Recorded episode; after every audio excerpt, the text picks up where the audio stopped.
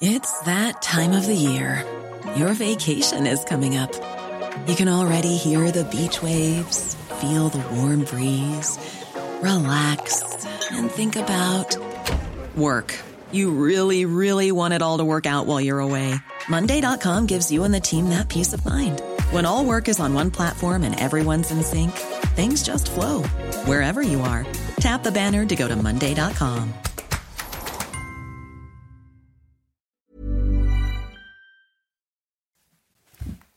CNews, il est 6h. Merci d'être avec nous. Merci d'avoir choisi CNews pour démarrer cette journée. Vous regardez la matinale à la une ce matin. Deux juges d'instruction enquêtent désormais pour tenter de retrouver Lina. L'adolescente de 15 ans a disparu depuis plus d'une semaine. La maison d'un professeur de musique a été entièrement fouillée, mais sans succès. L'inquiétude des Rouennais après l'incendie des deux immeubles hier. Pas d'école ce matin pour de nombreux élèves, car il y a un risque que de l'amiante se soit dispersé dans les airs. Marine Sabourin, en direct de Rouen. A tout de suite, Marine. On se dirige vers un nombre record de demandes d'asile en France. 140 000 d'ici à la fin de l'année. Près de la moitié de ces demandes devraient être acceptées. Le détail avec Gauthier Lebret. A tout de suite, Gauthier. La forte inquiétude à propos des punaises de lit. Les New-Yorkais se battent contre ces insectes depuis une vingtaine d'années. On va rejoindre Elisabeth Guedel en direct de New York. À tout de suite, Elisabeth. Éric Ciotti propose de réduire la durée et le montant des allocations chômage pour inciter les demandeurs d'emploi à reprendre un travail. Est-ce que ce serait efficace? Je vous poserai la question, Lomique Guillot. A tout de suite, Lomique. Et bien avec vous, Saïd El Abadi, on va parler du retour d'Antoine Dupont chez les Bleus, avec un hématome sous l'œil droit, on ne peut pas le louper. Quand va-t-il rejouer? Voilà, on le voit euh, courir, s'entraîner. Hein. Quand va-t-il rejouer? On verra ça avec vous dans un instant. La disparition de Lina, 15 ans, prend officiellement une dimension criminelle. Hier soir, une information judiciaire pour enlèvement ou séquestration de plus de 7 jours a été ouverte. Ce week-end, une maison euh, du hameau de Dispar a été passé au peigne fin par les enquêteurs. Malheureusement, aucun élément probant n'y a été retrouvé, Chana. Hein. Et hier soir, M6 a diffusé le témoignage exclusif d'un homme qui affirme avoir vu passer la jeune fille en voiture le jour de sa disparition. Regardez ce qu'il dit. Je l'ai vue passer dans une voiture bleue. Elle était habillée en clair. Elle m'a fait coucou en passant. Elle avait l'air normale et il y avait un monsieur à côté qui roulait. Elle venait de la route euh, de Sauxure vers Plaine. Cette route mène à Strasbourg, le sens inverse de la gare. Et pendant ce temps, sur place, la disparition de Lina inquiète les habitants du village de la Plaine. Juliette Sada. Toujours aucune nouvelle de Lina et la psychose s'installe parmi les habitants de la petite commune du Barin. On n'y penserait pas à ça, on n'y pense pas. En ville, on aurait peut-être plus peur, mais ici, on se dit, tout le monde se connaît plus ou moins, euh, voilà. On, est, on a ça, fait peur, disons. c'est logique. Hein. Bon, nous, on n'a pas d'enfants, disons, sur place, mais bon, même ça peut arriver, euh, ça peut arriver aussi. Hein. À Plaine, où demeurent moins de 1000 habitants, chacun est sur ses gardes. J'ai un, petit garçon de 9 ans, donc on ne sait pas quoi. Il joue des fois, il sort en trottinette, euh, il se promène, on ne sait pas quoi. Donc du coup, je laisse plus sortir. Moi, j'essaie depuis qu'il y a ça, ben, je ferme tout. Hein. Tous les soirs, je regarde si les portes sont fermées, les fenêtres sont fermées, euh, parce qu'on ne sait jamais si quelqu'un peut rentrer. Derrière chez moi, depuis que j'ai eu le feu, on peut rentrer, on ne sait jamais. Alors je regarde tout. Euh, on petit village, ça peut jamais nous arriver. Puis en fait, euh, il y a des enlèvements, des, des disparitions. L'angoisse grandit. Chacun vit au rythme des recherches menées par les gendarmes. Ce dimanche, l'enquête sur la disparition de la jeune femme est officiellement devenue une affaire criminelle. Les investigations sont désormais confiées aux gendarmes de la section de recherche de Strasbourg et du groupement de gendarmerie du Bas-Rhin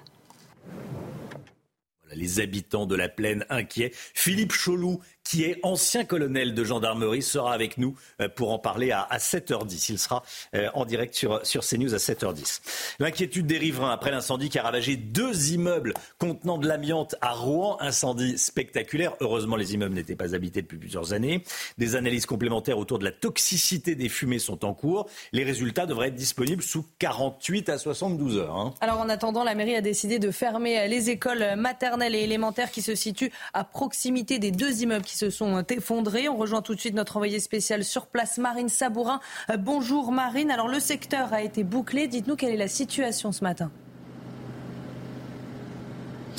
Chana, nous sommes devant le périmètre justement de sécurité, un périmètre de plusieurs mètres où sont les pompiers, les pompiers qui sont à pied d'œuvre, comme vous le voyez sur nos images, pour éviter qu'il n'y ait des départs de feu. Vous l'avez dit, il n'y aura donc pas d'école jusqu'à demain au moins pour les élèves du quartier Saint-Jean où s'est déclaré l'incendie. Pas d'école maternelle ni primaire. L'annonce a été faite aux parents hier en fin d'après-midi. Une solution de relocalisation des élèves a été proposée aux parents qui ne pourraient pas garder leurs enfants aujourd'hui alors des contrôles ont été euh, réalisés hein, toute la journée hier pour euh, vérifier le niveau de toxicité de l'air, puisque je le rappelle, euh, ces deux immeubles contenaient de l'amiante. Les agents de propreté, eux, ont commencé le nettoyage de la rive gauche de Rouen hier après-midi. Aujourd'hui, ils s'attaquent là où nous nous trouvons à la rive droite. Ils continueront donc aujourd'hui le nettoyage des débris, car ici, vous l'avez dit, les habitants sont particulièrement inquiets. Ils ont tous en mémoire l'incendie de l'usine Lubrizol en 2019. Certains avaient d'ailleurs eu des problèmes respiratoire. En tout cas, une cellule de crise a été mise en place par la mairie, disponible en permanence pour répondre aux inquiétudes des habitants.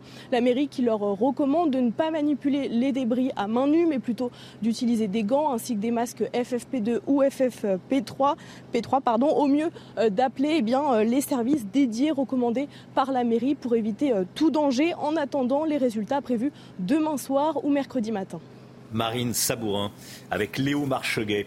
Euh, merci à, tous les deux. Restez bien avec nous, euh, Marine. On va vous retrouver tout au long de la, matinale, bien sûr.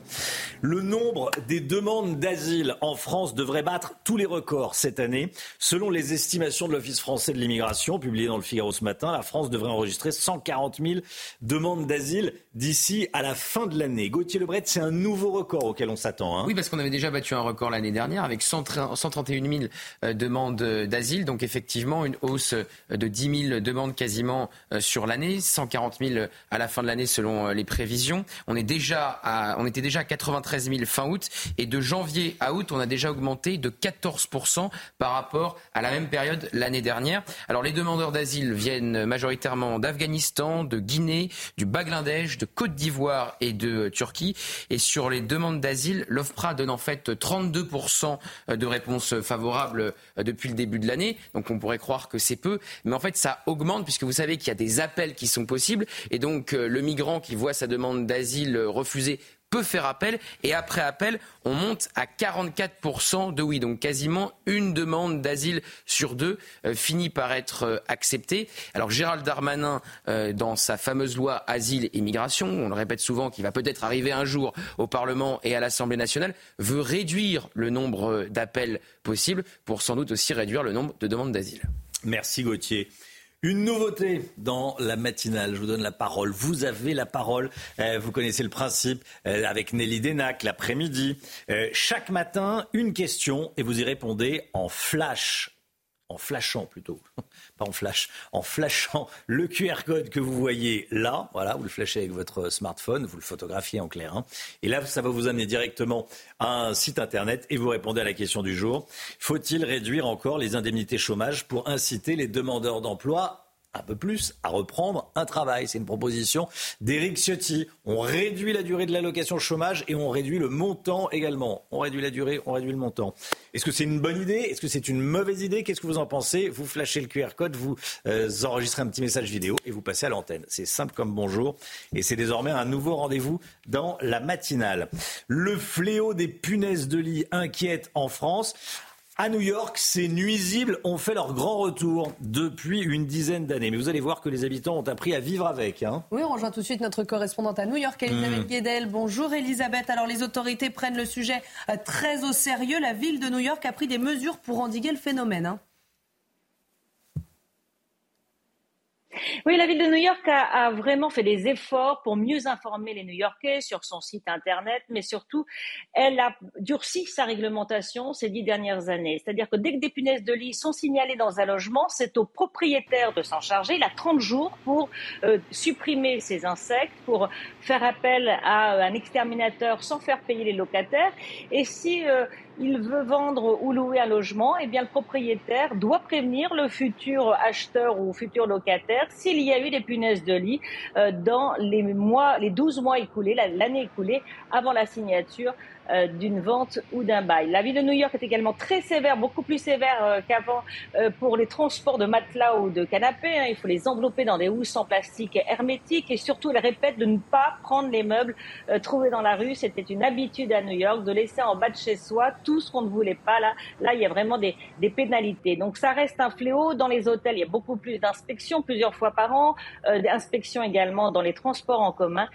ça reste un fléau. La ville de New York était l'année dernière la deuxième ville la plus infectée des États-Unis. Euh, la première place du podium est toujours occupée par la ville de Chicago. Merci beaucoup Elisabeth Guedel en direct de New York. Voilà les New-Yorkais qui sont qui s'y sont habitués. Je ne sais pas si nous on va s'y habituer véritablement. En tout cas voilà, c'est un véritable fléau et on en parle de plus en plus, notamment à l'approche des JO. Merci Elisabeth. À bientôt.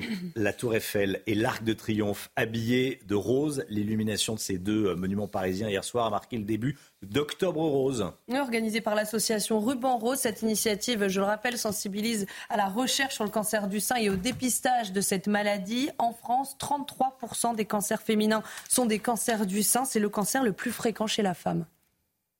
Voilà, visiblement, on n'a pas la musique. Visiblement, il y avait de la musique parce que ça, ça dansait. Voilà. C'est pour inciter les femmes à, se faire dépister. Exactement. Voilà, pour euh, réduire le, nombre de, de, victimes de ce, de ce cancer. On voit Evelyne Delia sur les images qui avait eu un cancer du sein il y a quelques années. Voilà.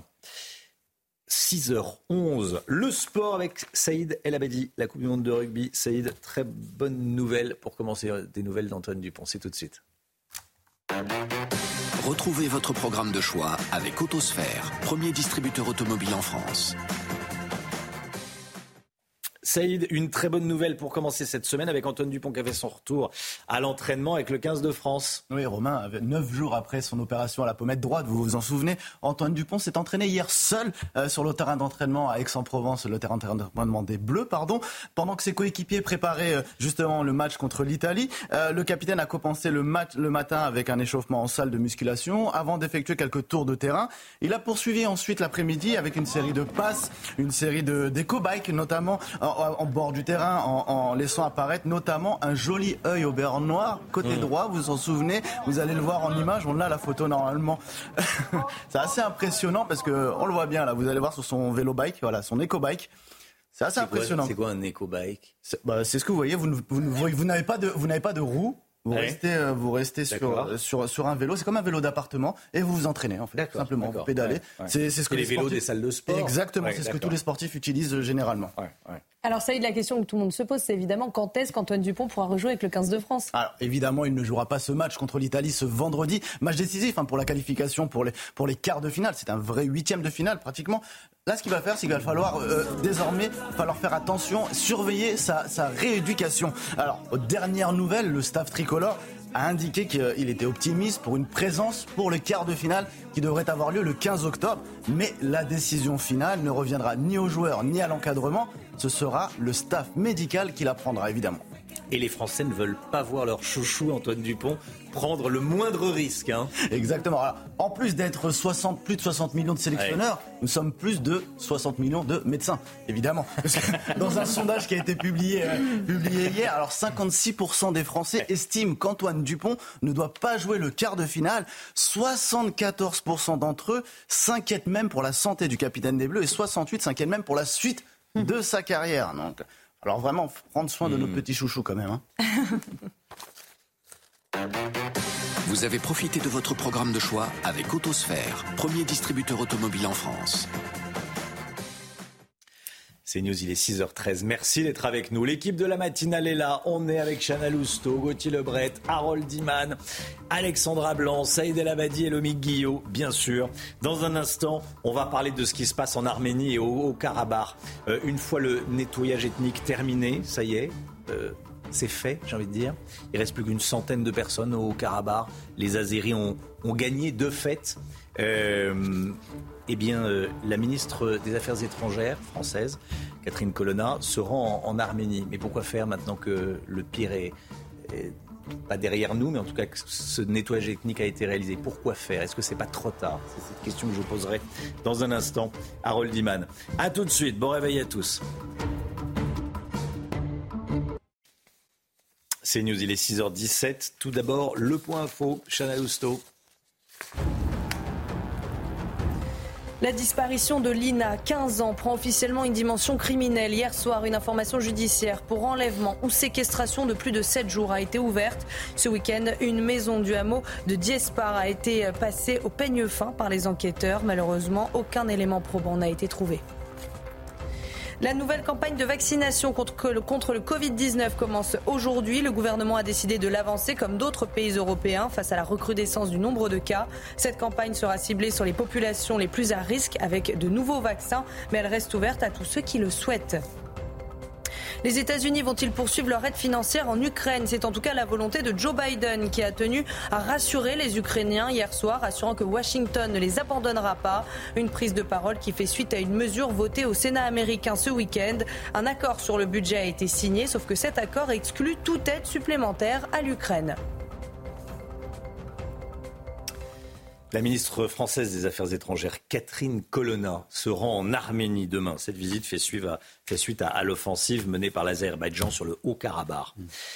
100 000 Arméniens ont fui le Haut-Karabakh, qui désormais est quasiment inhabité. Il n'y a plus que quelques dizaines de, personnes, quelques centaines peut-être. Euh, Harold Iman, il s'agit d'un nettoyage ethnique total des Arméniens du Haut-Karabakh, réalisé par les, les. Catherine Colonna arrive donc après le drame. Quel peut être l'enjeu de cette visite? Est-ce qu'il n'est pas trop tard pour empêcher le pire? Ah, Le pire est déjà arrivé, mais il y a encore pire. La ministre euh, Catherine Colonna le dit, la France est le pays qui agit le plus diplomatiquement en faveur de l'Arménie au Conseil de sécurité euh, des Nations Unies, mais euh, cela ne, sert pas à grand-chose. Les, États-Unis, la Russie ne sont pas intéressés. Alors aujourd'hui, pour la France, il s'agit de, de protéger l'Arménie proprement dite, le Haut-Karabakh, c'est une cause perdue. Tout le monde est sorti par le corridor de la voyez sur la carte en rouge. Mais cinq personnes ont été arrêtées euh, par la police en sortant. Il s'agissait de cinq grands dignitaires euh, de la République du Haut-Karabakh. Et euh, on ne sait pas pourquoi ils sont accusés de terrorisme. Bon. Et donc cela en plus de la propagande officielle de l'Azerbaïdjan qui, est très très hostile aux Arméniens, pousse ces derniers à fuir, fuir, fuir. Et c'est comme ça qu'on fait un nettoyage ethnique. C'est par la menace et la peur. On n'a même pas besoin de euh, trucider les gens en public. Et donc, Catherine Colonna peut faire deux choses aider le gouvernement arménien à accueillir ces 120 000 euh, habitants du Haut-Karabakh, qui, heureusement pour eux, ont la nationalité arménienne. Et puis, elle peut empêcher l'armée azerbaïdjanaise de pousser encore plus loin ses troupes, car le président de l'Azerbaïdjan, euh, Ilham Aliyev, réclame un lien terrestre entre son Azerbaïdjan et une autre partie de son pays qui est enclavé et qui est de l'autre côté de l'Arménie. Si on regarde sur la carte, vous verrez combien ça peut être dangereux pour l'Arménie. Et là, la France peut faire quelque chose, empêcher le corridor de Zangezur. Voyez-vous voyez ça, une route qui traverse l'Arménie par son ennemi. Là, on peut faire quelque chose.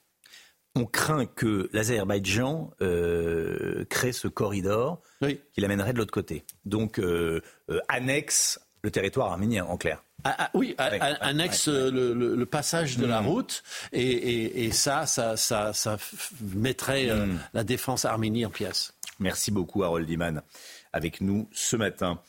Restez bien sur CNews dans un instant. L'économie. On va parler, vous savez, de cette proposition faite par Éric Ciotti, le président des, Républicains, de réduire en montant et en durée les euh, allocations chômage. Est-ce que c'est une bonne idée? En clair, il estime que ça inciterait un petit peu plus certains demandeurs d'emploi à reprendre un travail vous voyez un QR code, vous le flashez avec votre smartphone, vous aboutissez à un site internet, vous, pouvez euh, répondre à cette question. Chômage, faut-il réduire encore les allocations? Et vous euh, enregistrez une petite vidéo et vous passez à l'antenne. C'est la nouveauté de la, matinale euh, ce matin. 6h21, on va en parler également de cette proposition avec vous, Lomique Guillaume. À tout de suite. Retrouvez votre programme avec Discount Plomberie, expert en matériel de plomberie sur Internet. Discount Plomberie, la différence, c'est que c'est pas le même prix. Votre programme avec Lesia, assureur d'intérêt général. Éric Ciotti dit qu'il veut revaloriser le travail. Bon, et le président des Républicains pensent là à une solution qui fait déjà débat, le mec Guillaume. Oui, en effet, euh, Romain, euh, Éric Ciotti, le président des Républicains, a expliqué hier euh, à nos confrères du Parisien qu'il souhaitait diminuer la durée et le montant des indemnités chômage pour, je cite, la rendre moins attractive, attractive et pousser donc plus de demandeurs d'emploi à accepter des offres, hein, puisqu'on le sait, des, des milliers, des dizaines Certains disent des centaines de milliers d'offres d'emploi sont actuellement non pourvues. Éric Ciotti l'a dit, aujourd'hui, plus de 5 millions de Français sont inscrits à Pôle emploi, alors que des dizaines de milliers d'entreprises peinent à recruter dans ce qu'on appelle les secteurs en tension. Il faut revaloriser le travail par rapport à l'inactivité et donc pour cela réduire les indemnités afin d'inciter les gens à aller travailler parce qu'il le dit, hein, une véritable politique de solidarité, c'est faire en sorte que tout le monde ait du travail et donc gagne de quoi vivre dignement et pas simplement euh, toucher des allocations. C'est aussi pour ça qu'il rappelle que ce sont les républicains qui ont proposé d'assujettir le RSA à 15 heures d'activité par semaine. Pour lui, c'est aussi une bonne façon de faire des économies Oui, il estime que réduire les allocations chômage permettrait d'économiser plusieurs milliards par an, des milliards qu'il suggère de façon euh, un peu euh, opportuniste peut-être de rendre aux Français en réduisant les taxes sur le carburant. Pour Éric Ciotti, si on baisse le prix des carburants de 15 centimes à la pompe, ça représenterait un coût de 5 milliards, 5 milliards qu'il récupérerait donc sur les indemnités. Une proposition qui a été balayée hier par euh, Olivier Véran qui estime lui que pour récupérer 5 milliards, il faudrait trop réduire l'assurance chômage. Rappelons que l'assurance chômage verse chaque année 32 milliards d'euros d'allocations. Ça reviendrait 5 milliards à les réduire d'un septième. C'est vrai que ça semble beaucoup. Est-ce qu'une telle mesure peut fonctionner, Dominique? Oui, malgré tout, on, hein. se rend bien compte qu'il euh, y a une, une volonté d'incitation. C'est d'ailleurs ce qu'a fait le gouvernement avec euh, la réforme de l'assurance euh, chômage. Reste à savoir dans quelle mesure on réduirait ces indemnités à la fois en montant et en durée. Il y a sans doute aussi un autre message à essayer de faire passer aux Français, hein, faire comprendre que le chômage, c'est un droit, mais ce n'est pas un droit comme les congés. Ce n'est pas un droit pour lequel on, cotise et qu'on peut prendre comme on prend des vacances. Le chômage, c'est une assurance, une assurance qui est là pour couvrir en cas d'accident.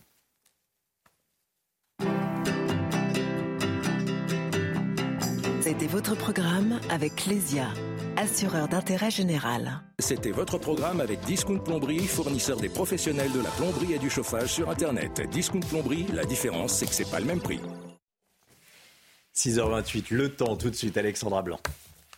Problème de pare-brise Pas de stress. Partez tranquille avec la météo et Point S-Glace. Réparation et remplacement de pare-brise. Journée estivale en perspective, Alexandra. Hein. oui, un petit peu à l'image d'hier où les températures ont battu des records, records de chaleur hier. Localement, 323 records mensuels battus avec des températures largement au-dessus des normales de saison. On a eu par exemple 34 degrés à Montauban, 33 degrés à Toulouse, 30 degrés à Nantes ou encore 28 degrés à Caen. Ce sont des températures exceptionnellement élevées donc pour un 1er octobre sur des températures finalement estivales et en moyenne 8 à 10 degrés au-dessus des normales de saison. Le point culminant de cette vague de chaleur est attendue aujourd'hui puisqu'on va de nouveau dépasser les 30 à 35 degrés dans le sud-ouest. Donc ces températures exceptionnellement élevées pour la saison. Au programme côté ciel, un temps calme, c'est toujours anticyclonique. On retrouve un petit peu de brouillard, notamment euh, sur le nord-est ou encore un temps assez nuageux sur la pointe bretonne. À noter également le maintien de quelques entrées maritimes autour du golfe du Lion. Et puis dans l'après-midi, une après-midi estivale. On a vraiment l'impression d'être au mois d'août. Il fait beau sur les trois quarts du pays. On a un temps un petit peu plus nuageux avec un ciel un petit peu plus laiteux près des côtes de la Manche. Maintient également des entrées maritimes avec le vent d'autant qui se renforce sur le midi toulousain. Mais les températures s'envolent de nouveau. C'est déjà très doux ce matin avec localement 14 à Paris ou encore déjà 19 à 20 degrés en allant euh, vers le sud-ouest. Et puis dans l'après-midi, de nouveau ces températures vraiment très élevées euh, pour la saison. Localement 34, 35 degrés pour le Bordelais, 32 degrés pour le Pays Basque. Il fera chaud également à Limoges ou encore à Clermont-Ferrand avec 32, 33 degrés cet après-midi. Vous aurez 30 degrés à Lyon ou encore 29 degrés euh, du côté de Paris. Ces températures qui devraient baisser d'ici demain avec l'arrivée d'une nouvelle perturbation. On va perdre 10 degrés entre cet après-midi et demain après-midi à Ajaccio. Grand beau temps et c'est toujours ces températures très douces. Problème de pare-brise? Pas de stress. Repartez tranquille après la météo avec Point S-Glace. Réparation et remplacement de pare-brise. CNews, il est 6h30. Merci d'être avec nous. Vous regardez la matinale de CNews Et vous avez bien raison, toute l'équipe est là. Hein on vous la montre pas. Si on vous la montre, là voici l'équipe. Alexandre, Alexandra Blanc est là. Oui, Chana est là. Gauthier Lebret est là. Harold Iman, Alexandra, Saïd et euh, Lomi Guillot, bien sûr. À la une, le calvaire des habitants du quartier Pisevin à Nîmes. Les bus ne circulent plus et les services publics réduisent leurs horaires d'ouverture. Reportage dans un instant. On est toujours sans nouvelles de l'INA. Une information judiciaire est ouverte. On rejoindra notre envoyé spécial Solène Boulan. Cette initiative pour lutter contre l'insécurité dont je voulais vous parler, ça se passe dans une commune d'Alsace. Une fois par mois, une trentaine d'acteurs de la vie publique se mettent autour de la table pour évoquer tous les sujets et mettre en place des sanctions rapides et efficaces. On sera en direct à 6h45 avec Émile Moueb. Il est adjoint à la sécurité au maire de Cernay dans le Haut-Rhin. Vous allez voir comment ça fonctionne. Gérard Depardieu clame haut et fort son innocence. Le Figaro publie ce matin une lettre écrite par l'acteur. Je ne suis ni violeur ni prédateur. Gérard Depardieu qui est mis en examen mais qui n'a pas été condamné. La NUPES met le Parti communiste sur le banc de touche. Rien ne va plus entre la France insoumise et le PC. Gauthier Lebret à 6h50. A tout de suite Gauthier. Un été qui se prolonge encore. Les températures sont exceptionnellement chaudes pour un mois d'octobre. Les Bordelais en ont bien profité ce week-end. Le calvaire donc des habitants du quartier Pissevin à Nîmes. Un calvaire qui se poursuit, ça n'en finit pas. Conséquence évidemment du trafic de drogue qu'on n'arrive pas à résorber. Des services publics détériorés, des transports en commun quasi absents. Et maintenant, le temps d'accueil dans le périscolaire pour les petits réduit, Chana. Hein. Oui, les riverains subissent de plein fouet les violences des trafiquants. La mairie dénonce de son côté un abandon de l'État. Dounia Tengour. Arrêt de bus non desservis, médiathèque fermée et désormais un temps d'accueil périscolaire réduit sont concernés les crèches, mais aussi les accueils de loisirs. Se sentant abandonnés par l'État, la mairie plaide pour la protection de ses agents. Le quartier de Pisevin à Nîmes ne semble plus pouvoir faire face à l'insécurité grandissante. Aucune amélioration de la situation sécuritaire du quartier ne se dessine à court terme, malgré la présence des agents de la police municipale. J'ai ainsi décidé d'engager des mesures permettant de réduire la durée d'exposition des personnes aux risques extérieurs. Une annonce qui n'a pas de quoi rassurer les habitants de Pisevin. Les gens ne sont pas contents parce que euh, ceux qui travaillent déjà qui n'ont pas de bus, hein, et en plus de ça, euh, on, les pénalise une fois de plus euh, en réduisant, disons, les horaires euh, où ils peuvent mettre leurs, enfants à garder, etc. Le maire de Nîmes, Jean-Paul Fournier, a annoncé que la décision serait effective dès ce lundi 2 octobre. La disparition de Lina, 15 ans, prend officiellement une dimension criminelle. Hier soir, une information judiciaire pour enlèvement ou séquestration de plus de 7 jours a été ouverte. Ce week-end, une maison du hameau de Dispar a été passée au peigne fin par les enquêteurs, mais ça n'a rien donné, Chada. Hein. oui, toutes les informations de notre envoyé spécial sur place, Solène Boulan. C'est la suite logique de l'enquête préliminaire. Une information judiciaire a été ouverte pour enlèvement ou séquestration de plus euh, de sept jours, puisque Lina n'a toujours pas été retrouvée euh, depuis sa disparition le 23 septembre euh, dernier. L'enquête prend donc officiellement une dimension criminelle et en raison de la complexité de l'affaire, le parquet de Saverne a indiqué se dessaisir de l'enquête au profit du parquet de Strasbourg. L'enquête donc se poursuit et demeure confiée à la section de recherche de Strasbourg, co-saisie avec le groupement de gendarmerie euh, du euh, Barin. À Diespar, euh, ce hameau de la commune de Plaine d'où est originaire Lina, une maison a été passée au peigne fin tout le week-end, placée sous scellé samedi soir. Elle a été inspectée dès dimanche matin par l'IRCGN, l'Institut de recherche criminelle de la gendarmerie nationale. Les enquêteurs de la gendarmerie n'y ont finalement trouvé aucun élément probant, a indiqué une source proche du dossier, sans être placés en garde à vue. Occupant, lui, un homme d'une quarantaine d'années, a été auditionné euh, par euh, les enquêteurs. Euh, rien encore ne permet de le rattacher, ce témoignage, à la disparition de Lina. Les enquêteurs poursuivent donc leur recherche pour tenter de retrouver la jeune fille qui a disparu le 23 septembre dernier. Et hier soir, M6 a diffusé le témoignage d'un homme qui affirme, qui dit avoir vu passer Lina en voiture le jour de sa disparition, Chana. Oui, on va regarder euh, ce qu'il a dit. Je l'ai vue passer dans une voiture bleue. Elle était habillée en clair. Elle m'a fait coucou en passant. Elle avait l'air normale. Il poursuit. Il y avait un monsieur à côté qui roulait. Elle venait euh, de la route euh, de Sauxure vers Plaine. Cette route mène à Strasbourg, le sens inverse de la gare. Voilà, c'est un témoignage qui va devoir être euh, étudié forcément par les, enquêteurs, par les gendarmes. Tiens, Philippe Cholou, ancien colonel de gendarmerie, sera avec nous à, 7h10 sur l'enquête euh, euh, Lina, bien sûr. Gérard Depardieu prend la parole pour dire sa vérité. Il écrit une lettre ouverte qui est publiée ce matin dans le Figaro. Il répond aux multiples accusations de violence sexuelle dont il fait l'objet depuis plusieurs années. Mise en examen depuis décembre 2020 pour viol et agression sexuelle sur la comédienne Charlotte Arnoul. Il déclare, je cite, Jamais, au grand jamais, je n'ai abusé d'une femme. Le détail de Maxime Lavandier et Samira Chabi. Des manifestations devant ces spectacles, une fin de tournée annulée. Touché par cette affaire, Gérard Depardieu prend la plume et réfute ces accusations. Jamais au grand jamais je n'ai abusé d'une femme. Faire du mal à une femme, ce serait comme donner des coups de pied dans le ventre de ma propre mère. Le comédien, provoquant, débordant et parfois grossier, comme il se décrit, se défend, affirmant que la relation avec Charlotte Arnaud était consentie. Il n'y a jamais eu entre nous ni contrainte, ni violence, ni protestation. Elle voulait chanter avec moi les chansons de Barbara au cirque d'hiver. Je lui ai dit non. Elle a déposé plainte. Sur les allégations d'emprise qu'il aurait exercées sur la plaignante, Gérard Depardieu dénonce un lynchage orchestré par les médias. Alors, me dit-on, elle était sous emprise. Mais on est tous sous emprise. Si elle a été sous emprise, c'était sous sa propre emprise. Elle n'a jamais été sous mon emprise. Une affaire loin d'être terminée, comme la comédienne. 13 femmes ont également témoigné contre lui pour des faits similaires.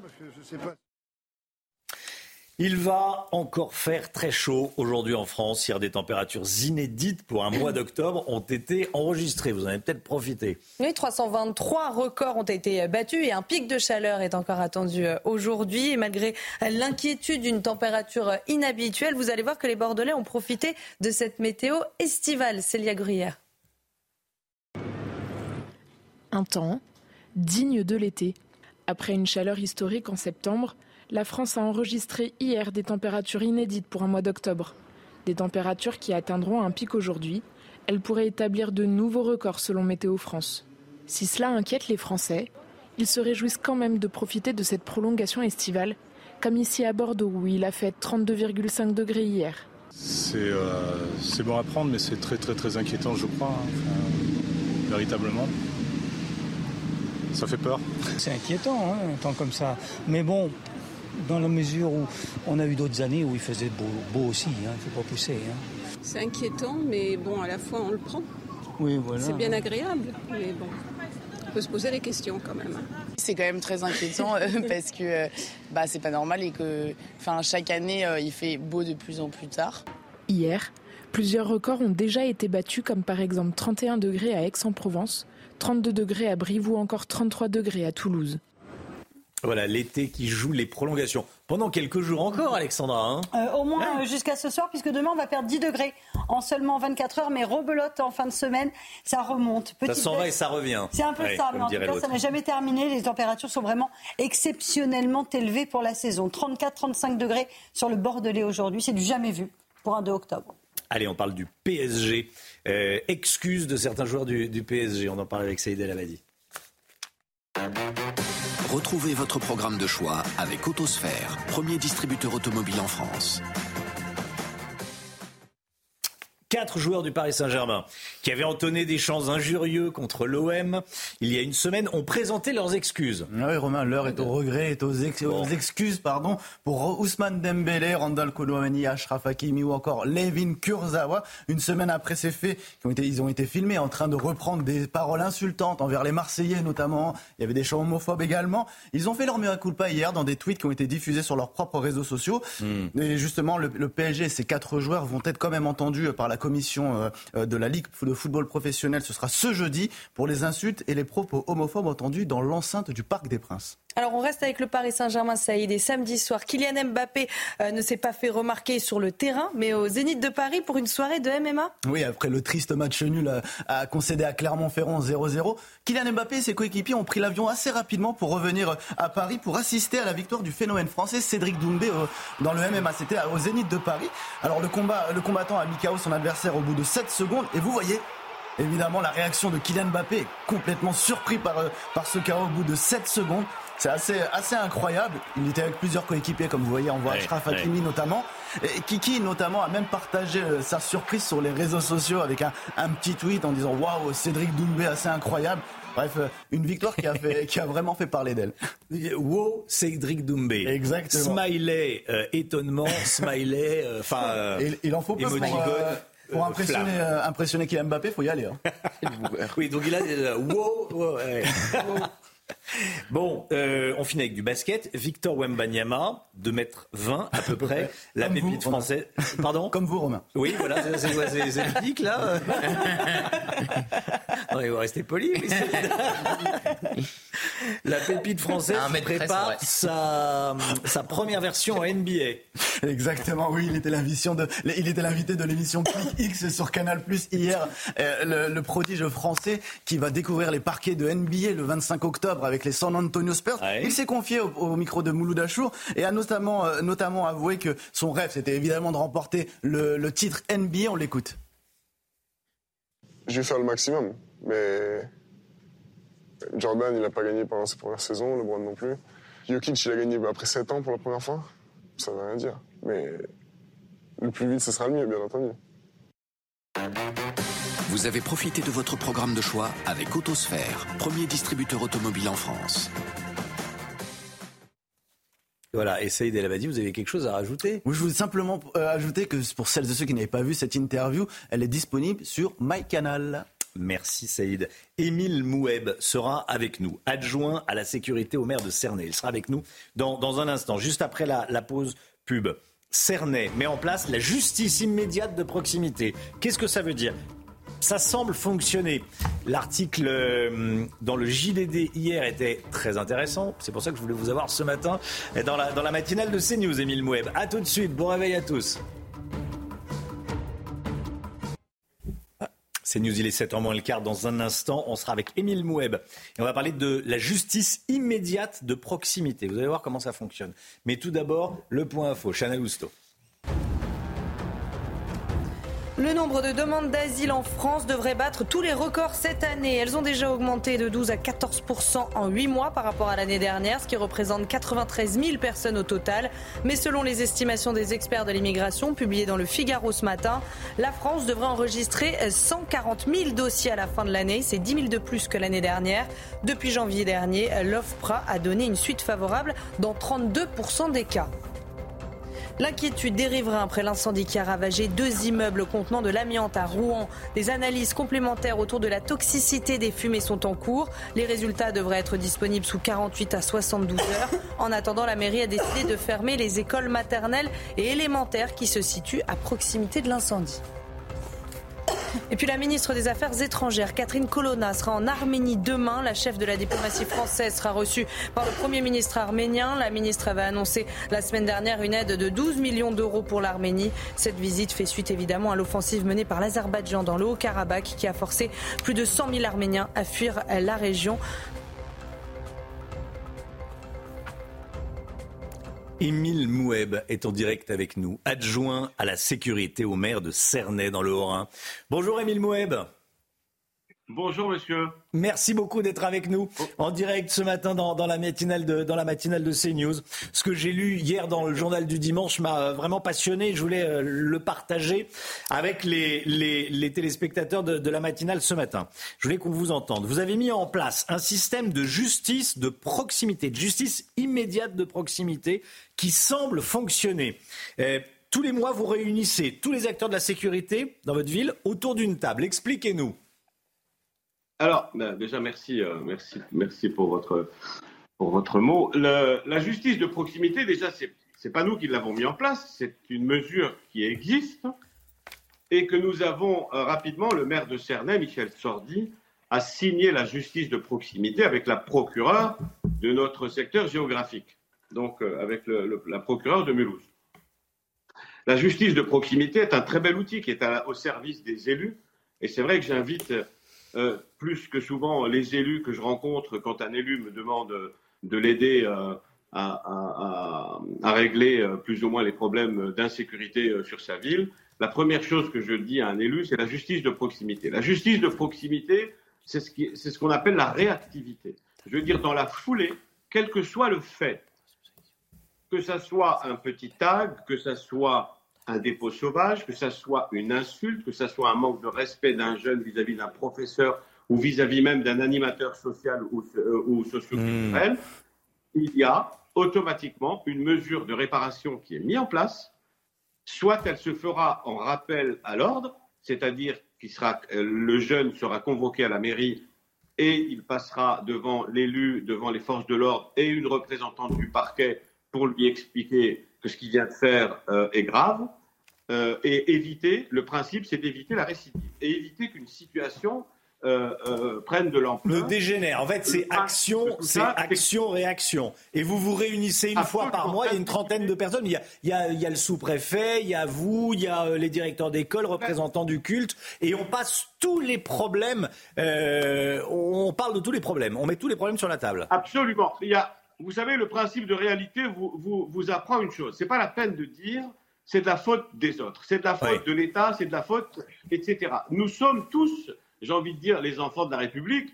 Et c'est ce que j'ai expliqué à, mon assemblée. J'explique qu'il euh, euh, y a une chose qui, doit nous, réunir, euh, c'est la patrie et effectivement pas les partis. Donc c'est pas du tout politique. On, doit rester concentré sur ce qui nous rapproche. Nous sommes tous les garants de la paix sociale, nous sommes tous les garants du vivre ensemble. Et l'intelligence, c'est qu'effectivement, que la parole circule autour de nous et que chaque problème soit mis sur la table, que ce soit la déscolarisation, que ce soit la détection du phénomène de radicalisation, que ce soit les violences, euh, la preuve, les violences urbaines, c'est des choses que nous avons pu gérer parce que nous avons mis en place ce qu'on appelle cette cohésion.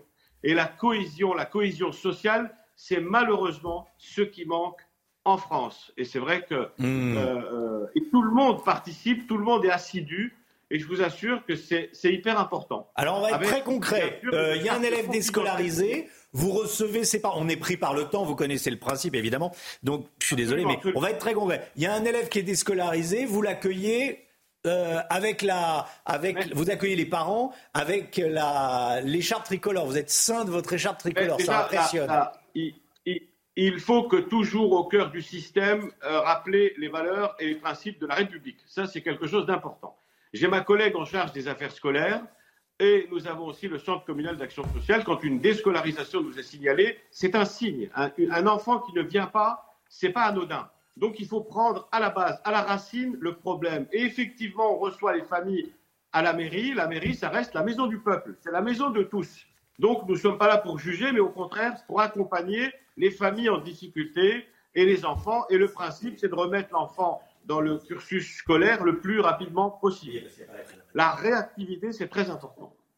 Alors, une dernière question, Émile Moueb. Euh, puisqu'on parle de, sécurité, euh, est-ce que vous êtes favorable à l'expulsion des familles des délinquants euh, des HLM On en parle beaucoup. Est-ce que ça, c'est une des armes que vous utilisez, entre guillemets, une des armes, bien sûr, administratives Alors déjà, j'ai envie de dire, vous savez, le maire, le maire, une fois de plus, dans son pouvoir, le maire fait partie de la commission d'attribution de logement. Donc il faut de la bienveillance déjà sur ce qui vient. Ça, c'est hyper important. Et ensuite, il faut une bienveillance quand même particulière. Vous savez, expulser ou quand euh, certains euh, politiques estiment qu'il euh, faut supprimer les allocations familiales d'une famille quand un enfant euh, et perturbateurs et ceci et cela. Je dis qu'il faut de la prudence. Aujourd'hui, nous avons énormément et de plus en plus de femmes isolées, donc des femmes qui se retrouvent avec deux enfants, trois enfants. Donc, au contraire, il faut quand même une solidarité avec cette dame et pas euh, avec ses mamans et ne pas leur imposer la double peine. Hmm. Mais une fois de plus, l'outil qu'a le magistrat de la ville, qui est le maire et ses adjoints et qui sont officiers de police judiciaire, je le rappelle, je vous assure que nous avons tous les outils pour éviter qu'une situation pourrisse. Merci beaucoup, Émile Moueb. Merci d'avoir témoigné ce matin. C'est très intéressant. Et je pense que vous avez intéressé beaucoup nos téléspectateurs et puis beaucoup d'élus également qui se disent tiens, on va essayer de mettre en place euh, ce système. Merci beaucoup et ben, bonjour je à. reste en tout cas toujours à la disposition des élus. Je reçois souvent des élus, euh, quelles que soient leurs étiquettes politiques. Une fois de plus, la patrie. euh, Évidemment, c'est un projet commun. Merci beaucoup, Émile Moueb. Bonne journée à vous. 6h53, dans un instant, la politique. On va parler euh, de la NUPES. Réfifier la NUPES, comme on dit. À tout de suite.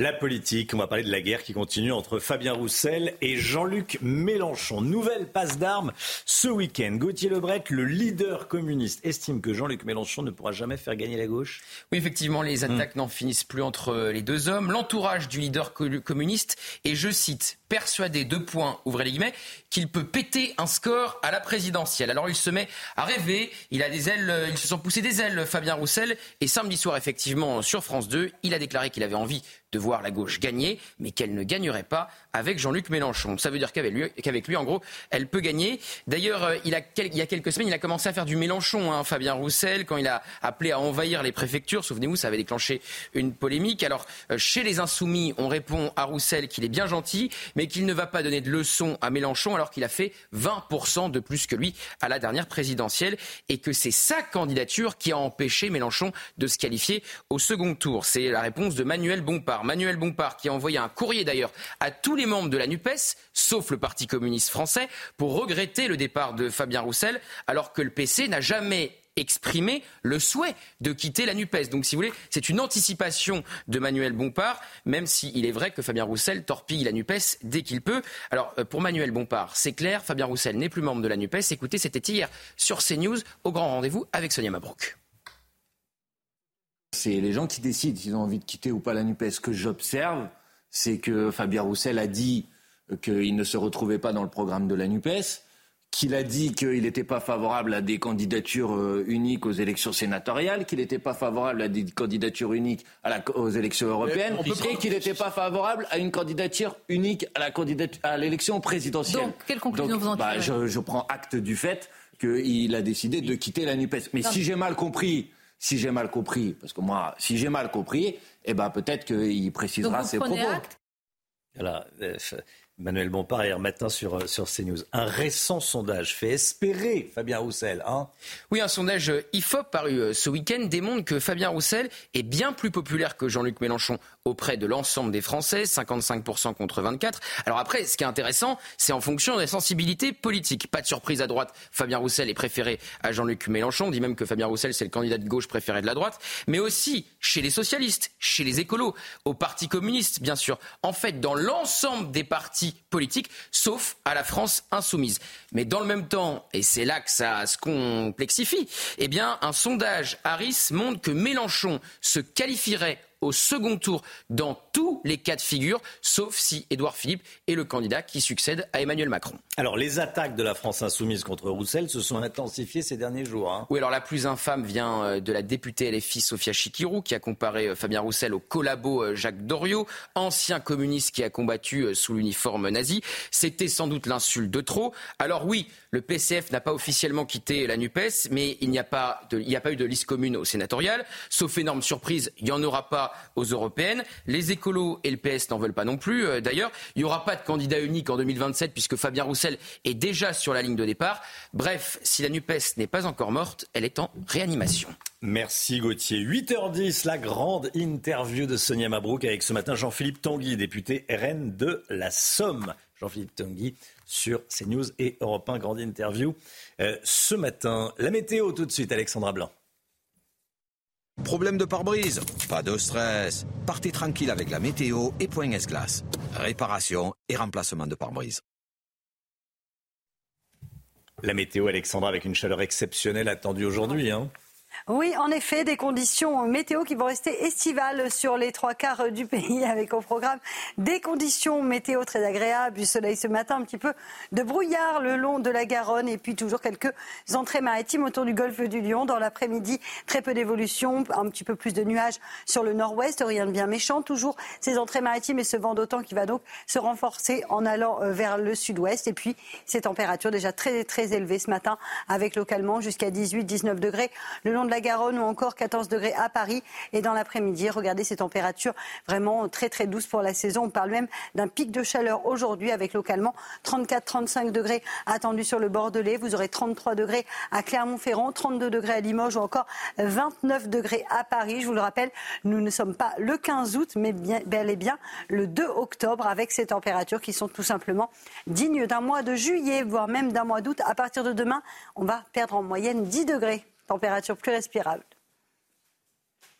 Problème de pare-brise Pas de stress. Repartez tranquille après la météo avec Point S-Glace. Réparation et remplacement de pare-brise.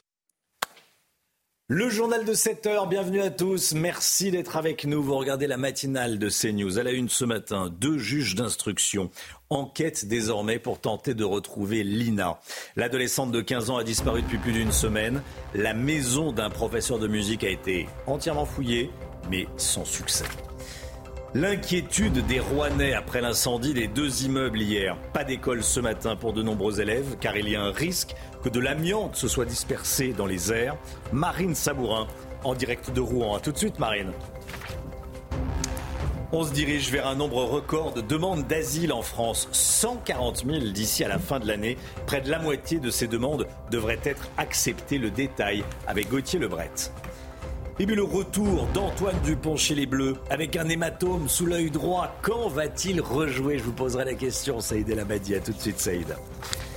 La disparition de Lina, 15 ans, prend officiellement une dimension criminelle. Hier soir, une information judiciaire pour enlèvement ou séquestration de plus de 7 jours a été ouverte. Ce week-end, une maison du hameau de Dispar a été passée au peigne fin, comme on dit, par euh, les enquêteurs. Malheureusement, aucun élément probant n'y a été retrouvé. Hein. Et hier soir, M6 a diffusé le témoignage d'un homme qui affirme avoir vu passer la jeune fille en voiture le jour de sa disparition. Regardez ce qu'il dit. Je l'ai vue passer dans une voiture bleue. Elle était habillée en clair. Elle m'a fait coucou en passant. Elle avait l'air normale et il y avait un monsieur à côté qui roulait. Elle venait de la route de euh, Sauxure vers Plaine. Cette route mène à Strasbourg, le sens donc inverse de la gare. En attendant sur place, la disparition euh, de Lina inquiète tout le village de la plaine, Juliette Sada et Samira Chabi. Toujours aucune nouvelle de Lina et l'inquiétude s'installe parmi les habitants de la petite commune du Barin. On n'y penserait pas à ça, on n'y pense pas. En ville, on aurait peut-être plus peur, mais ici, on se dit, tout le monde se connaît plus ou moins, euh, voilà. On est, on a, ça fait peur, disons. C'est logique. Hein. Bon, on n'a pas d'enfants, disons, sur place, mais bon, même ça peut arriver, euh, ça peut arriver aussi. Hein. À Plaine, où demeurent moins de 1000 habitants, chacun est sur ses gardes. J'ai un, petit garçon de 9 ans, donc on ne sait pas quoi. Il joue des fois, il sort en trottinette, euh, il se promène, on ne sait pas quoi. Donc du coup, je ne laisse plus sortir. Moi, j'essaie depuis qu'il y a ça, ben, je ferme tout. Hein. Tous les soirs, je regarde si les portes sont fermées, les fenêtres sont fermées, euh, parce qu'on ne sait jamais si quelqu'un peut rentrer. Derrière chez moi, depuis que j'ai eu le feu, on peut rentrer, on ne sait jamais. Alors je regarde tout. Euh, vous dis, c'est un petit village, ça peut jamais nous arriver. Puis en fait, euh, il y a des enlèvements, des, disparitions. L'angoisse grandit. Chacun vit au rythme des recherches menées par les gendarmes. Ce dimanche, l'enquête sur la disparition de la jeune femme est officiellement devenue une affaire criminelle. Les investigations sont désormais confiées aux gendarmes de la section de recherche de Strasbourg et du groupement de gendarmerie du Barin. Voilà, et on sera dans un instant avec Philippe Cholou, ancien colonel de, gendarmerie. On va voir comment les, comment les gendarmes travaillent, euh, comment ils enquêtent. L'inquiétude des riverains après l'incendie qui a ravagé deux immeubles contenant de l'amiante à Rouen. Des analyses complémentaires autour de la toxicité des, fumées sont en cours. Les résultats devraient être disponibles dans deux à trois jours, Chana. Hein. Oui, en attendant, la mairie a décidé de fermer les écoles maternelles et élémentaires qui se situent à proximité des deux immeubles effondrés. On rejoint tout de suite notre envoyé spécial sur place, Marine Sabourin. Marine, le secteur a donc été euh, bouclé. Dites-nous quelle est la situation ce matin. Eh bien, nous sommes devant ce périmètre Chana. Ici, les habitants, vous l'avez dit, sont particulièrement inquiets. Ils ont tous en mémoire ces images de l'incendie de l'usine Lubrizol de 2019. Certains avaient eu des problèmes respiratoires. C'est ce qu'ils craignent tous aujourd'hui. Une partie d'entre eux a été évacuée des maisons qui se trouvent donc juste devant cette zone incendiée. Une trentaine de pompiers sont encore présents pour procéder à l'extinction totale du feu car il y a encore des fumées et des foyers euh, à l'intérieur de l'amas métallique des immeubles. En tout cas, une cellule de crise a été mise en place euh, hier par la mairie disponible en permanence pour rassurer ses habitants. Et puis, vous l'avez dit, il n'y aura pas euh, d'école jusqu'à demain au moins pour les élèves du quartier Saint-Julien, l'école que vous voyez donc sur nos images dans quelques instants, qui se trouve ces écoles à quelques dizaines de mètres seulement hein, de la zone incendiée. L'annonce a été faite aux parents hier en fin d'après-midi. Une solution euh, de relocalisation provisoire a été euh, proposée aux parents aujourd'hui. Puis vous l'avez dit, des tests sont en cours, des tests pour eh bien, vérifier la toxicité, euh, s'il y a toxicité dans l'air. Les résultats sont attendus entre demain soir et mercredi matin. Marine Sabourin avec Léo Marcheguet. Merci beaucoup à, à, tous les deux. Cette information sur laquelle je voulais qu'on revienne ce matin. Le nombre de demandes d'asile en France devrait battre un nouveau record cette année, selon les estimations de l'Office français de, l'immigration, dont le président Didier Lesky était avec nous dans, vendredi matin. Euh, la France devrait enregistrer, écoutez bien, 140 000 demandes d'asile d'ici à la fin de l'année. Gauthier Lebret, c'est un nouveau record. Hein. Oui, c'est un nouveau record parce qu'on était déjà à plus de 130 000 euh, l'année dernière, donc c'est une augmentation euh, de 10 000. On était déjà à 93 000 fin août. Et de janvier à août, on a augmenté de 14% par rapport à la même période euh, l'an dernier. Alors les, demandes les demandeurs d'asile viennent principalement d'Afghanistan, de Guinée, du Bangladesh, de Côte d'Ivoire, vous voyez ces chiffres, et euh, de euh, Turquie, 11 800 donc d'Afghanistan. Et sur les demandes d'asile, parce que c'est ça qui compte, combien de réponses positives? L'OFPRA donne 32% de réponses favorables, a donné 32% de réponses favorables depuis le début de l'année. Mais il y a aussi des appels, vous pouvez faire quand vous êtes demandeur d'asile et qu'on vous retoque. Et là, ça augmente à 44%. Quasiment une demande d'asile sur deux finit par être acceptée. Alors dans sa fameuse loi Asile et Immigration, Gérald Darmanin veut réduire le nombre euh, de recours pour aussi, il l'espère, réduire le nombre de demandeurs d'asile. Merci Gauthier. Une nouveauté dans la matinale, vous avez plus la parole. Euh, je veux vous entendre le matin si vous avez quelque chose à dire. Bien sûr, c'est pas une obligation. Chaque matin, une question et vous y répondez en vidéo, en flashant avec votre smartphone le, euh, le flash code que vous voyez ici, le QR code euh, qui apparaît à droite de, votre écran. Question du jour, est-ce qu'il faut réduire une nouvelle fois les indemnités et, euh, et, le montant des allocations chômage pour inciter un petit peu plus les, les demandants d'emploi à reprendre un travail? C'est en tout cas la proposition d'Éric Ciotti, le président des, des Républicains. Bonne ou mauvaise idée, vous flashez le QR code, ça vous amène sur un site internet et vous allez voir, c'est extrêmement simple et vous enregistrez. J'aimerais qu'on laisse un peu plus longtemps le QR code, euh, s'il vous plaît. Et, euh, et, comme ça, vous allez euh, vous donner votre avis, vous enregistrez la vidéo et ça passe à l'antenne. Tous les jours, une question, c'est la nouveauté. On va vous entendre avant, avant 7h30. C'est très important. Voilà. le sport, tout de suite. Saïd El Abadi. Retrouvez votre programme de choix avec Autosphère, premier distributeur automobile en France la Coupe du Monde de rugby, Saïd. Et une très très belle nouvelle pour commencer, le retour d'Antoine Dupont. Il a ah l'air en forme, il est souriant. Ah oui, ça fait du bien de le revoir comme ça. Hein Neuf jours après son opération à la pommette droite, Antoine Dupont s'est entraîné seul hier à Aix-en-Provence dans le camp de base des, des, Bleus. Euh, vous allez pouvoir le voir sur ces images pendant que ses coéquipiers préparaient le match contre l'Italie de ce, de ce vendredi qui sera capital pour la qualification pour les quarts de finale. Le capitaine s'est entraîné, il a commencé le matin avec un échauffement en salle avant d'effectuer quelques tours de terrain. Il a poursuivi dans l'après-midi avec une série de passes et de l'éco-bike en bord de terrain, laissant apparaître notamment un joli aubert noir. Vous allez le voir sur son, sur son œil droit. Un œil aubert noir, oui. Très joli aubert noir. bon. Il a l'air de bonne humeur là. Il a l'air de bonne humeur. Maintenant, ce qu'on veut savoir, c'est est-ce qu'il va rejouer assez rapidement? Comme je vous l'ai dit, ce ne sera pas contre l'Italie. On espère contre l'Afrique du Sud pour si c'est l'Afrique du Sud en quart de finale, ce sera le 15 hmm. octobre, mais le choix se fera par, euh, par, euh, comment dire, par le staff médical et non pas par le joueur ni le, staff technique. Merci beaucoup, Saïd. Vous avez profité de votre programme de choix avec Autosphère, premier distributeur automobile en France. CNews, il est 7h10. Merci d'être avec nous. Restez bien sur CNews. Dans un instant, juste après la petite pause publicitaire, la disparition de Lina. Où en est-on? Comment travaillent les enquêteurs? Il y a une information judiciaire qui est ouverte. Deux juges d'instruction qui ont été euh, nommés. Qu'est-ce que ça change on va en parler avec euh, quelqu'un qui connaît parfaitement ces questions, Philippe Cholou, ancien colonel de gendarmerie, déjà connecté avec nous. Merci beaucoup d'être là et à tout de suite. On se retrouve. Toute l'équipe est là, comme tous les jours. Yachana Lousteau, Gauthier Lebret, Harold Diman est avec nous, Alexandra Blanc, Saïd El Abadi et Lomi Guillot. À tout de suite. C'est News, il est 7h15. On est en direct avec Philippe Cholou. Bonjour Philippe Cholou. Monsieur. Merci beaucoup d'être avec nous, ancien colonel de gendarmerie. Euh, on a besoin de votre, expertise, de, vos connaissances, de votre éclairage. Une information judiciaire est ouverte dans l'enquête sur la disparition de, de l'INA. Il y a plus d'une semaine maintenant, c'était samedi, euh, non pas samedi dernier, mais il y a, plus d'une semaine. Euh, il y a désormais deux juges d'instruction qui sont nommés. Qu'est-ce que ça change concrètement? Écoutez, ça, change beaucoup de choses. Alors, je, crois que pour bien comprendre la manière très professionnelle dont sont structurés ce type d'enquête euh, en France aujourd'hui, il, faut, et je pense que tout le monde l'a en mémoire, se rappeler la, désastreuse affaire Grégory, où, tant la justice que la gendarmerie que la police avaient été euh, chacun à leur tour mis en difficulté parce que, euh, parce que ça avait été organisé de manière, nous l'organisions à cette époque de manière un peu, un peu empirique.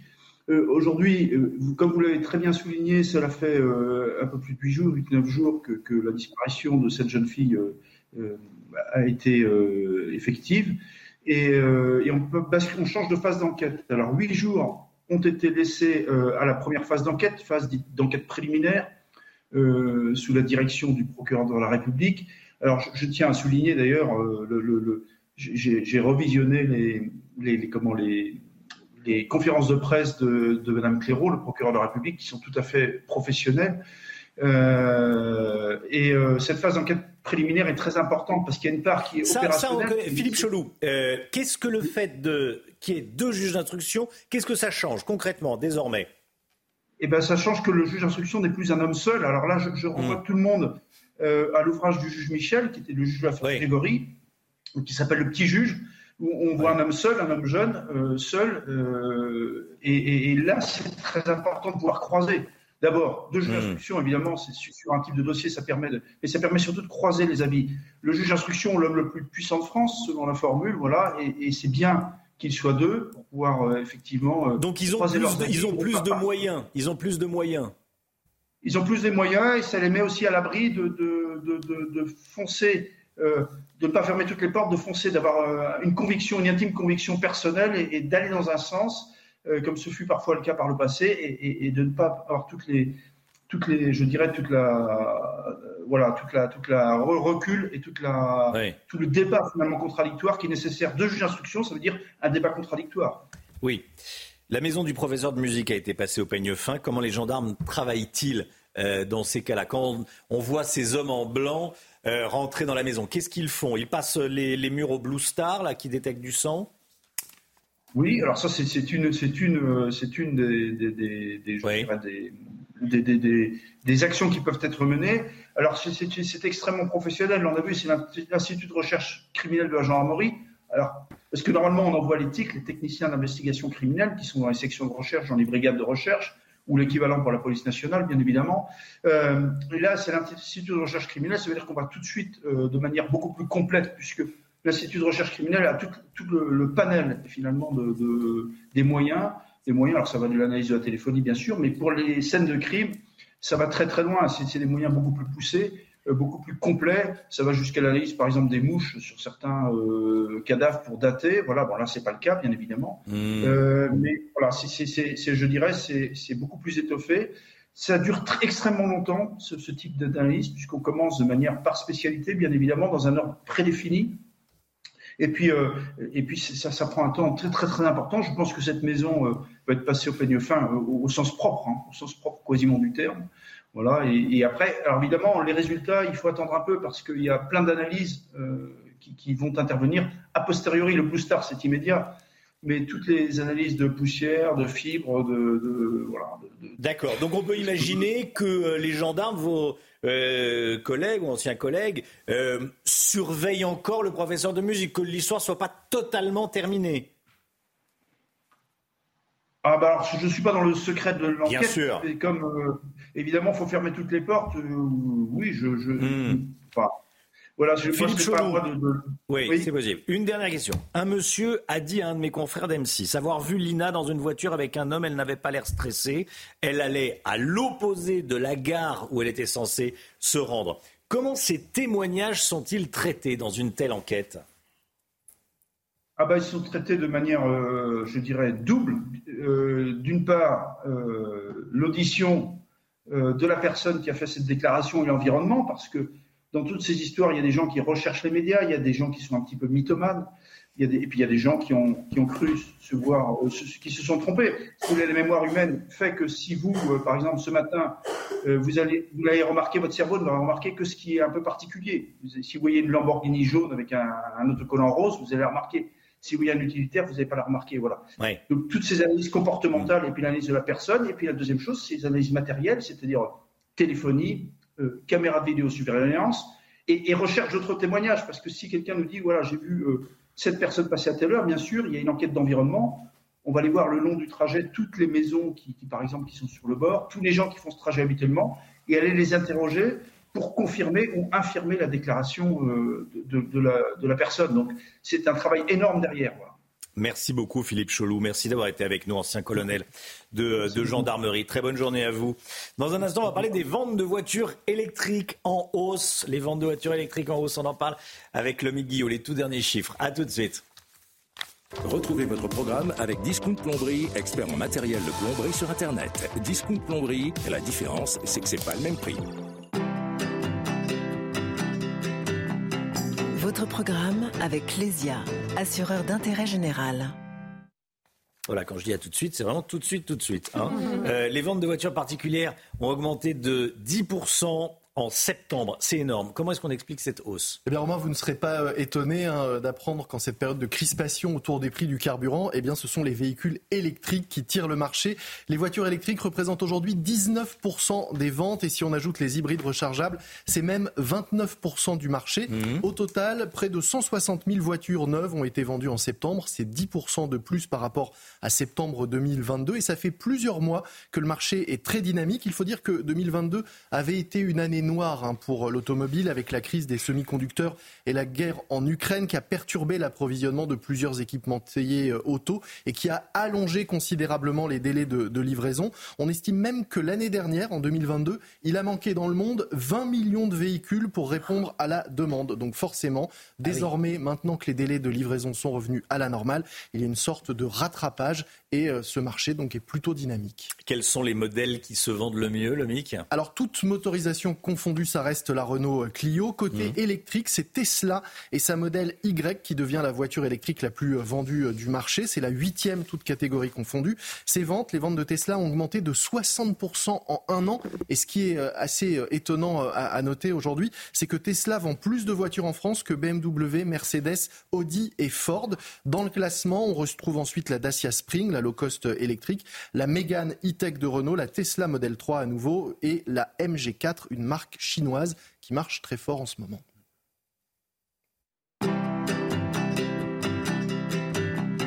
C'était votre programme avec Clésia, assureur d'intérêt général. C'était votre programme avec Discount Plomberie, fournisseur des professionnels de la plomberie et du chauffage sur Internet. Discount Plomberie, la différence, c'est que c'est pas le même prix.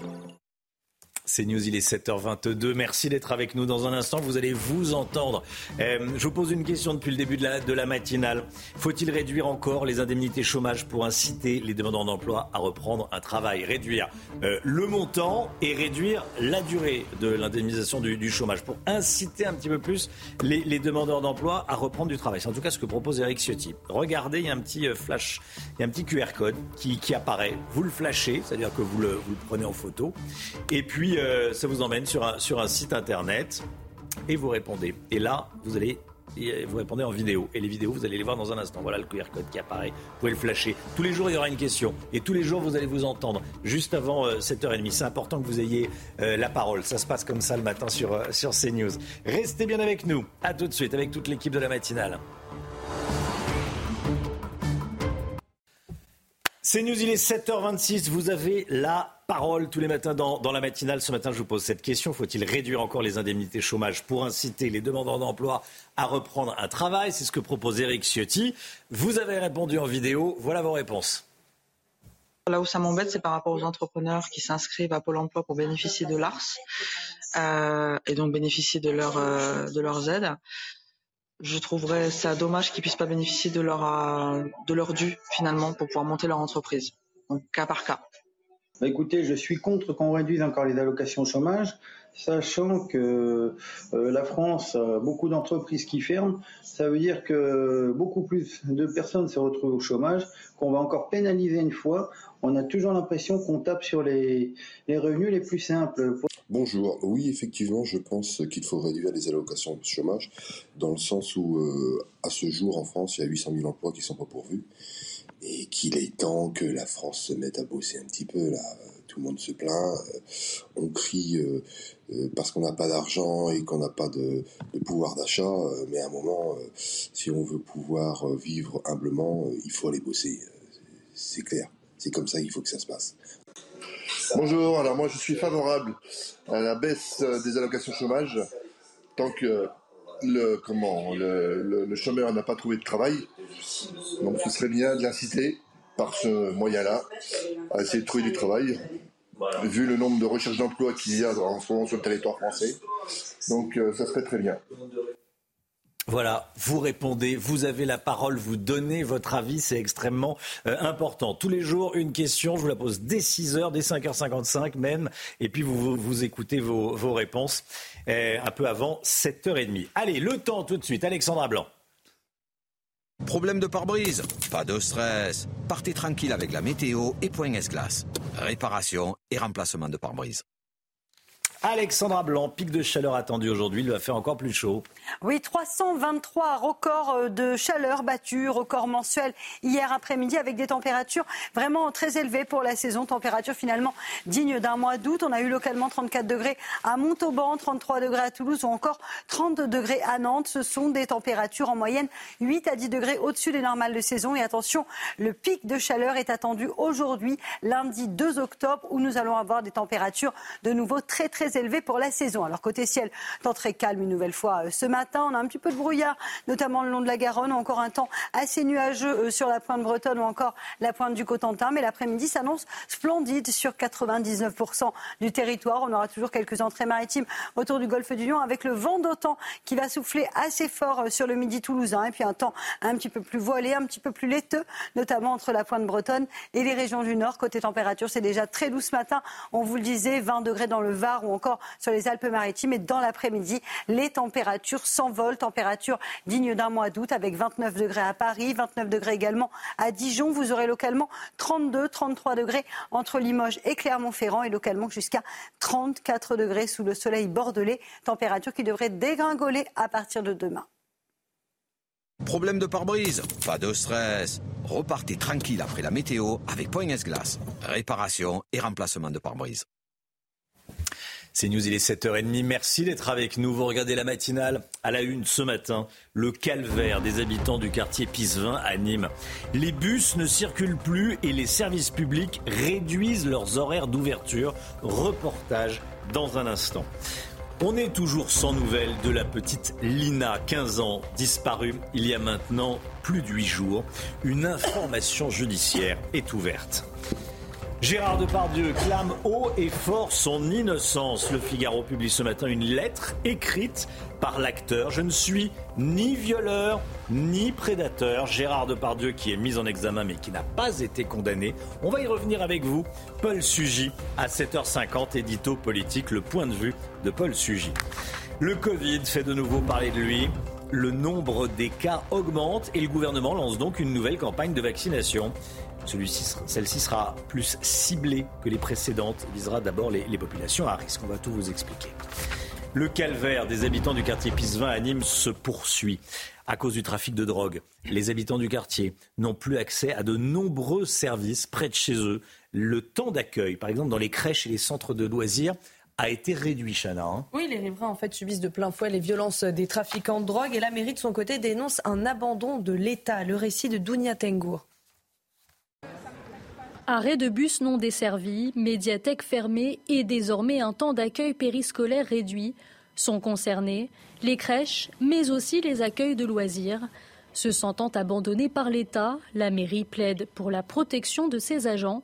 Le quartier de Pisevin à Nîmes ne semble plus pouvoir faire face à l'insécurité grandissante. Aucune amélioration de la situation sécuritaire du quartier ne se dessine à court terme, malgré la présence des agents de la police municipale. J'ai ainsi décidé d'engager des mesures permettant de réduire la durée d'exposition des personnes aux risques extérieurs.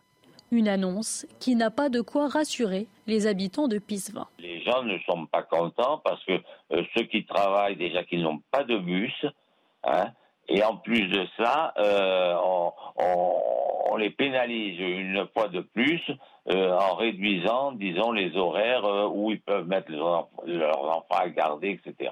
Le maire de Nîmes, Jean-Paul Fournier, a annoncé que la décision serait effective dès ce lundi 2 octobre.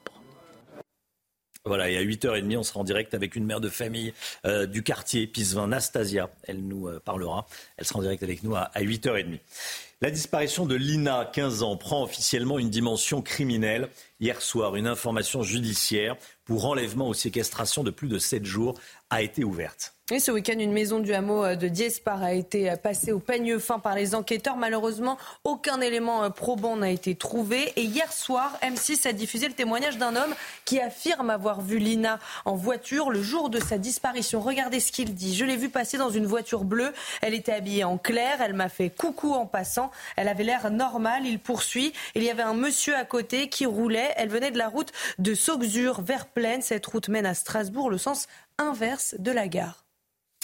Emmanuel Macron sera aujourd'hui à Tonins, dans le Lot-et-Garonne, le chef de l'État qui va dévoiler où seront implantées les 200 nouvelles brigades de gendarmerie. Demain à 8h30, on sera avec le, grand patron de la gendarmerie nationale qui sera avec nous à, 8h30 dans la, dans la matinale. Parmi ces 200 nouvelles brigades de gendarmerie, il faut quand même le comprendre, il y a, des camions de gendarmerie. Hein. Euh, des, il y a des nouvelles brigades qui seront mobiles, en clair. Oui, c'est pas que des brigades en dur. Oui, plus de forces de l'ordre dans les territoires ruraux. Ça faisait partie euh, des promesses d'Emmanuel Macron. La ville euh, de Ben est concernée euh, par cette mesure qui va prendre effet dans plusieurs mois. Et Thibault Marcheteau s'est rendu sur place pour recueillir les réactions des habitants. C'est dans cette ville de 7500 habitants, au cœur des Yvelines, que l'État a choisi d'implanter dans les prochains mois une nouvelle brigade de gendarmerie. Je trouve que c'est une bonne chose euh, pour les enfants et pour nous, les parents aussi. Comme ça, ça renforce euh, notre sécurité. On, peut laisser les enfants balader euh, un petit peu plus, pas tout seul, mais plus à l'aise. Donc oui, c'est très bonne chose. Si certains se disent satisfaits, de nombreux habitants ne comprennent pas la pertinence d'un renfort de gendarmerie dans cette zone rurale qu'ils qualifient comme plutôt calme. C'est plutôt un village où on est, on est assez serein. moi, j'ai deux enfants. niveau sécurité, je suis pas inquiet pour eux. Euh, il y a la base de la gendarmerie, enfin la base euh, de la gendarmerie qui se trouve euh, au, au Quatre Pignons. tous les jours, on croise énormément de gendarmes. Donc je pense qu'il y a certainement d'autres secteurs, d'autres villes où c'est certainement plus pertinent qu'ici. Quoi. Je trouve que c'est un peu dérisoire puisqu'il y en a déjà pas mal. Donc en rajouter, ce serait, vaudrait mieux les mettre ailleurs. La création de ces 200 nouvelles brigades représente plus de 2000 gendarmes supplémentaires. Elles devraient voir le jour à partir du mois de novembre pour s'étendre jusqu'en 2027. Voilà, on va en parler de ces nouvelles brigades avec le grand patron de la gendarmerie nationale qui a choisi CNews pour parler. Il sera avec nous demain matin, 8h30. La ministre française des Affaires étrangères, Catherine Colonna, se rend en Arménie demain. Une visite qui fait suite à l'offensive menée par l'Azerbaïdjan dans, le Haut-Karabakh, euh, qui a forcé plus de 100 000 Arméniens à fuir la région pour se réfugier en Arménie. Aujourd'hui, quelques centaines de personnes seulement sont toujours sur place. On est avec Harold Diman. Harold, il s'agit d'un nettoyage ethnique total des Arméniens du Haut-Karabakh. Catherine Colonna arrive donc après le drame. Quel peut être l'enjeu de cette visite et est-ce qu'il n'est pas trop tard euh, pour s'y rendre? Euh, Certainement trop tard pour euh, sauver le Haut-Karabakh arménien. Mais la ministre Catherine Colonna l'a dit, la France est quand même le pays qui a le plus agi diplomatiquement seulement, mais en faveur de l'Arménie au Conseil de sécurité des Nations Unies notamment. Mais la France a obtenu, que les observateurs européens soient dans la partie euh, Arménie, qui est en vert clair. Euh, c'était déjà ça, ça a empêché, je dirais, des intrusions de l'armée de l'Azerbaïdjan. Mais bon, la Russie et les États-Unis n'étaient pas intéressés. Aujourd'hui, pour la France, il s'agit de, protéger l'Arménie proprement dite. Donc voilà, ce qui reste en vert à gauche, euh, la population du Haut-Karabakh, c'est fini. Ils sont tous passés par le corridor de la Chine pour sortir toute petite euh, bande de terre, euh, sauf qu'il y a un problème. Pourquoi ils sont tous partis? Euh, eh bien, déjà, la propagande de l'Azerbaïdjan est extrêmement hostile et insultante à leur égard depuis des décennies. Et on a arrêté, la police azerbaïdjanaise, cinq dignitaires de la République du Haut-Karabakh pour terrorisme. Alors ça veut dire que n'importe qui peut être désigné comme un terroriste. Vous étiez dans l'armée du Haut-Karabakh, vous étiez un terroriste. Donc voilà, c'est comme ça qu'on fait un nettoyage ethnique.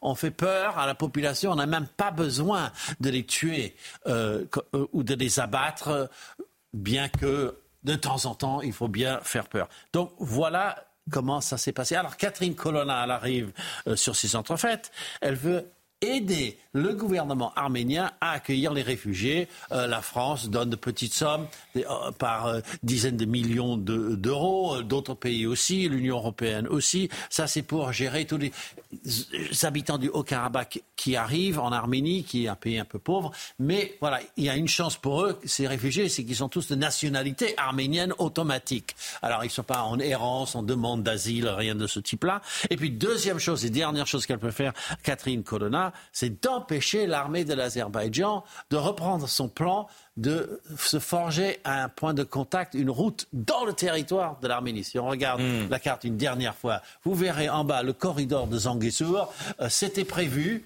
mais voilà, ce n'est plus à l'ordre du jour puisque l'Azerbaïdjan a totalement envahi le Haut-Karabakh.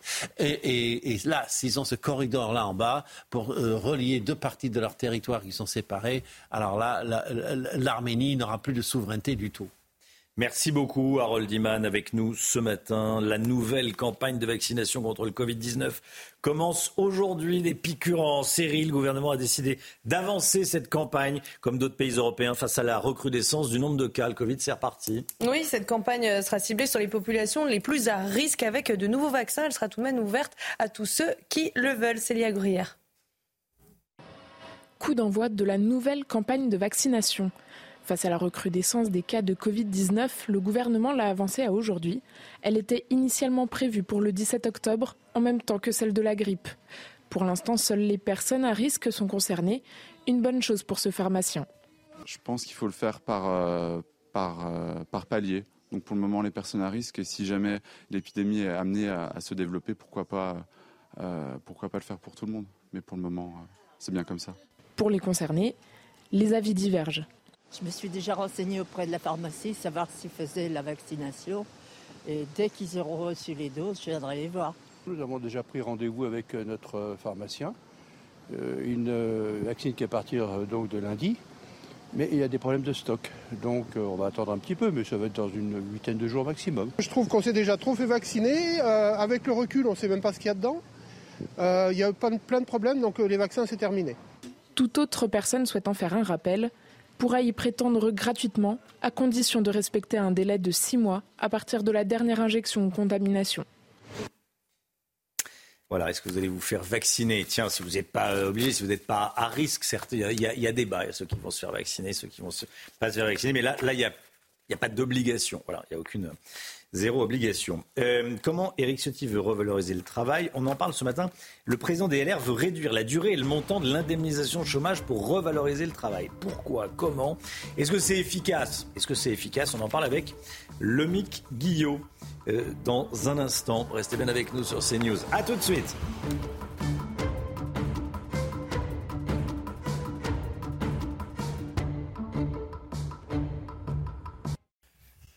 C'est News, il est 8h moins le quart. Dans un instant, on parle des indemnités chômage. Est-ce qu'il faut les baisser ou pas pour euh, euh, inciter un peu plus euh, certains demandeurs d'emploi? On en parle avec le Guillaume juste après le point info, Chanel Housteau.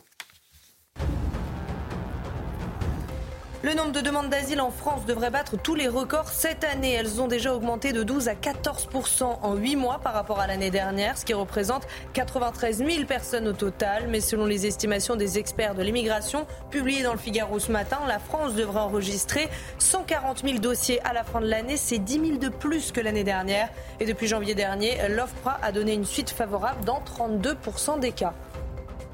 L'inquiétude des riverains après l'incendie qui a ravagé deux immeubles contenant de l'amiante à, Rouen. Des analyses complémentaires autour de la toxicité des fumées sont en cours. Les résultats, les résultats devraient être euh, disponibles sous 48 à 72 heures. En attendant, la mairie a décidé de fermer les écoles maternelles et élémentaires qui se situent à proximité du site. Et puis la ministre des Affaires étrangères, Catherine Colonna, sera en Arménie demain. La chef de la diplomatie française sera reçue par le Premier ministre arménien. La ministre avait annoncé euh, la semaine dernière une aide de plus de 12 millions d'euros pour l'Arménie. Cette visite fait suite à l'offensive menée par l'Azerbaïdjan dans le Haut-Karabakh qui a forcé plus de 100 000 Arméniens à fuir la région. Retrouvez votre programme avec Discount Plomberie, expert en matériel de plomberie sur Internet. Discount Plomberie, la différence, c'est que c'est pas le même prix. Votre programme avec Lesia, assureur d'intérêt général. Dans une interview ce week-end au Parisien, Eric Ciotti explique qu'il veut revaloriser le travail et il a pour cela une solution qui fait déjà débat, le Guillaume. Oui, en effet, euh, Romain, le président des Républicains, euh, souhaite diminuer la durée et l'indemnité chômage pour rendre le chômage tout simplement moins attractif et pousser donc plus de demandeurs d'emploi à accepter euh, des offres, puisqu'on le sait, il y a des centaines de milliers d'offres non pourvues en France et d'entreprises qui ont du mal recruter. Éric Ciotti l'a dit, aujourd'hui, plus de 5 millions de Français sont inscrits à Pôle emploi, alors que des dizaines de milliers d'entreprises peinent à recruter dans ce qu'on appelle les, les secteurs en tension. Il faut revaloriser le travail par rapport à l'inactivité. Alors pour lui, avoir une véritable politique de solidarité, c'est faire en sorte que tout le monde ait du travail et du travail qui permette de vivre décemment. Il ajoute que pour lui, verser des allocations n'est pas la bonne solution, qu'il faut plutôt tout faire pour pousser les chômeurs vers l'emploi. C'est mmh. aussi pour ça, d'ailleurs, rappelle-t-il, qu'avec les Républicains, il a proposé d'assujettir le RSA à 15 heures d'activité par semaine, toujours dans cette idée d'un retour vers l'emploi. Alors, selon lui, c'est aussi une bonne façon de faire des économies. Oui, il estime évidemment que réduire les allocations chômage permettrait d'économiser plusieurs milliards d'euros par an, des milliards d'économies qu'il suggère de façon assez euh, opportuniste, on peut le dire, de, de, rendre aux Français en réduisant les taxes sur le carburant. Pour Éric Ciotti, si on baisse le prix des carburants de 15 centimes à la pompe. Ça représenterait un coût de 5 milliards, financé donc en partie par cette baisse des allocations chômage. Une proposition qui a immédiatement été balayée par Olivier Véran, qui estime que pour récupérer 5 milliards, il faudrait évidemment considérablement réduire l'assurance chômage. On rappelle que cette assurance chômage verse chaque année 32 milliards d'euros d'allocations. 5 milliards en moins, ça fait un septième à réduire. C'est vrai que c'est beaucoup. Hmm. Est-ce qu'une telle mesure peut fonctionner? Alors, euh, on peut se dire que oui, hein, puisque c'est d'ailleurs la, piste qu'a suivi le, gouvernement avec sa réforme de l'assurance chômage. Reste à savoir jusqu'où on réduit euh, en durée et en montant. Il y a sans doute une autre piste à explorer, c'est celle de faire comprendre à certains Français que l'assurance chômage, c'est une assurance. C'est un droit, certes, mais ce n'est pas un droit comme les congés payés. On ne cumule pas euh, du chômage pour pouvoir s'arrêter à un moment. C'est une assurance qui est là pour nous couvrir en cas d'accident de parcours et dont il ne faut pas abuser.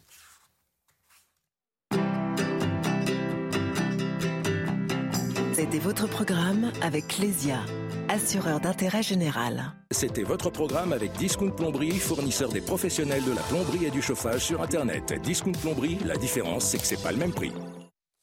Qu'est-ce que vous en pensez de cette proposition de, réduire le montant et la durée de l'indemnité du chômage pour inciter un petit peu plus certains demandeurs d'emploi à reprendre un travail? Vous flashez le QR code que vous voyez à l'antenne, c'est-à-dire que vous le photographiez avec votre euh, téléphone portable et euh, ça va vous emmener sur un site internet. C'est extrêmement simple et vous répondez à la question en vidéo et vous passez à l'antenne. Voilà, comme ce que vous avez vu il y a, il y a une, euh, une, vingtaine de, minutes. C'est très simple, vous avez la parole dans la matinale de, de CNews. Voilà, vous, vous retrouverez à, 8h30, prochain rendez-vous. Euh, restez bien avec nous, toute l'équipe est là, comme tous les matins. Chana Lousteau, Gauthier Lebret, Harold Diman, Alexandra Blanc, Paul Sugy, Lomi Guillot. Dans un instant, le point de vue de Paul Sugy, Gérard Depardieu dans la tempête MeToo. À 所。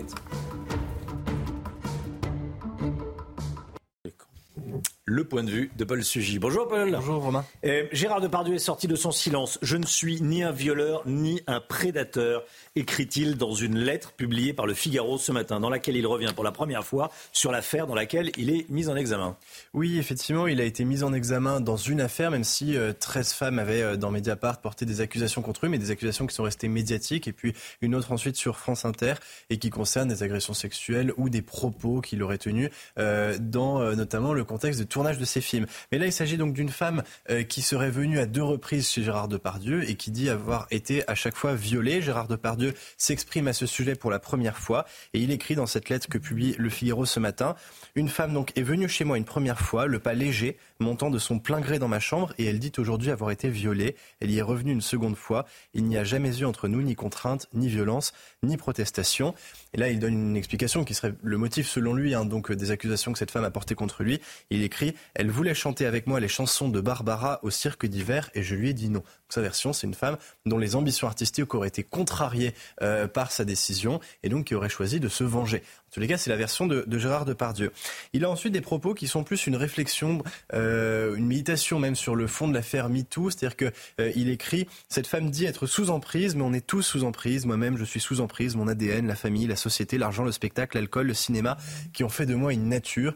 Ce qu'il dit en d'autres termes, c'est que euh, les raisons profondes qui ont poussé cette femme manifestement à avoir une relation avec lui, eh bien, lui appartiennent, mais que ce n'est pas nécessairement parce qu'après coup elle l'a regretté ou qu'elle a estimé être sous emprise que cette emprise était le fait d'une attitude criminelle de Gérard Depardieu. Et alors, il s'exprime un peu plus loin dans, ce, dans cette lettre, dans cette tribune, sur le comportement général qui a pu lui être reproché, notamment euh, par ses accusatrices dans la presse. Il dit donc J'ai fait souvent ce que personne n'ose faire, tester les limites, bousculer les certitudes, les habitudes, et sur un plateau, entre deux prises, entre deux tensions, rire et faire rire. Tout le monde n'a pas ri. Euh, c'est le moins qu'on puisse dire manifestement. Euh, si pensant vivre intensément le présent, j'ai blessé, choqué qui que ce soit, je n'ai jamais pensé à faire de mal et je vous prie de m'excuser de m'être comporté comme un enfant qui veut amuser la galerie.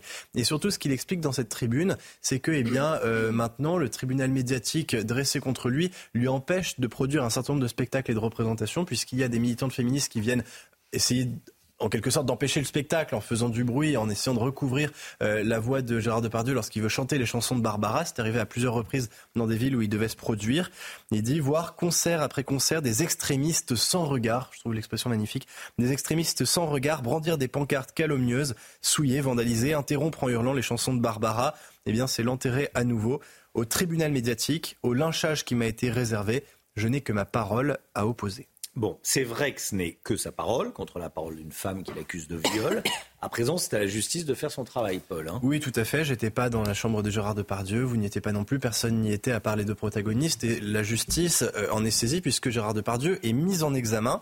Simplement, ce que je constate, c'est qu'il a en quelque sorte déjà été jugé. Lorsqu'on voit qu'il y a quelques semaines, il était évincé d'un film d'animation avec Michel Anavicius euh, à cause de ses accusations. Lorsqu'il est empêché de chanter Barbara, eh bien, on a l'impression que la justice se fait déjà alors que euh, le tribunal lui-même n'a pas tranché. On a du mal à ne pas penser aussi à la carrière de Kevin Spacey, acteur deux fois oscarisé, qui s'est interrompu brutalement après des accusations portées contre lui, alors même que celles-ci ont finalement été démenties à deux reprises par les tribunaux américains. Pour l'instant, en tout cas, Gérard, Gérard Depardieu semble tenir bon et il a l'air décidé à défendre son honneur. Oui, c'est certainement aussi ce qui exaspère le plus ces accusatrices ou les militantes du mouvement MeToo. On a l'impression qu'il y a bien euh, plus que Gérard Depardieu dans cette affaire. C'est un peu l'exception française euh, du mouvement MeToo. Euh, Polanski a été césarisé malgré les accusations et procès contre lui. Woody Allen tourne en France comme si c'était un peu le seul lieu d'exil où il pouvait s'échapper après la tempête aux, États-Unis.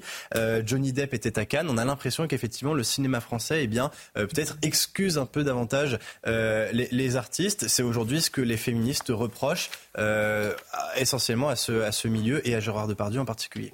Paul Sugy avec nous ce matin. Merci Paul, le point de vue de Paul Sugy tous les matins dans, dans la matinale, 8h10. Soyez là.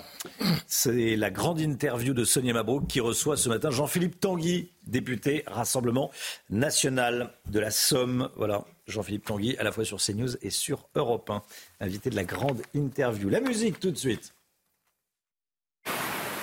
Vivez un moment d'émotion devant votre programme avec XXL Maison, mobilier design et décoration.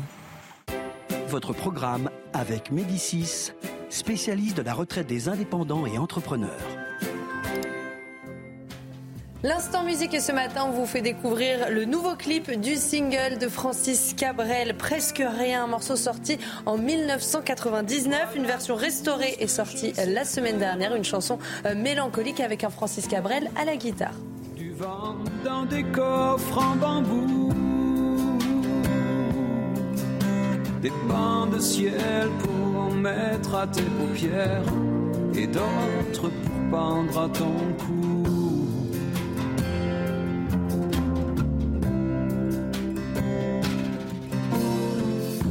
C'est rien que du ciel ordinaire. Du bleu comme on en voit partout. Mais j'y ai mis tout mon savoir-faire et toute notre histoire en dessous.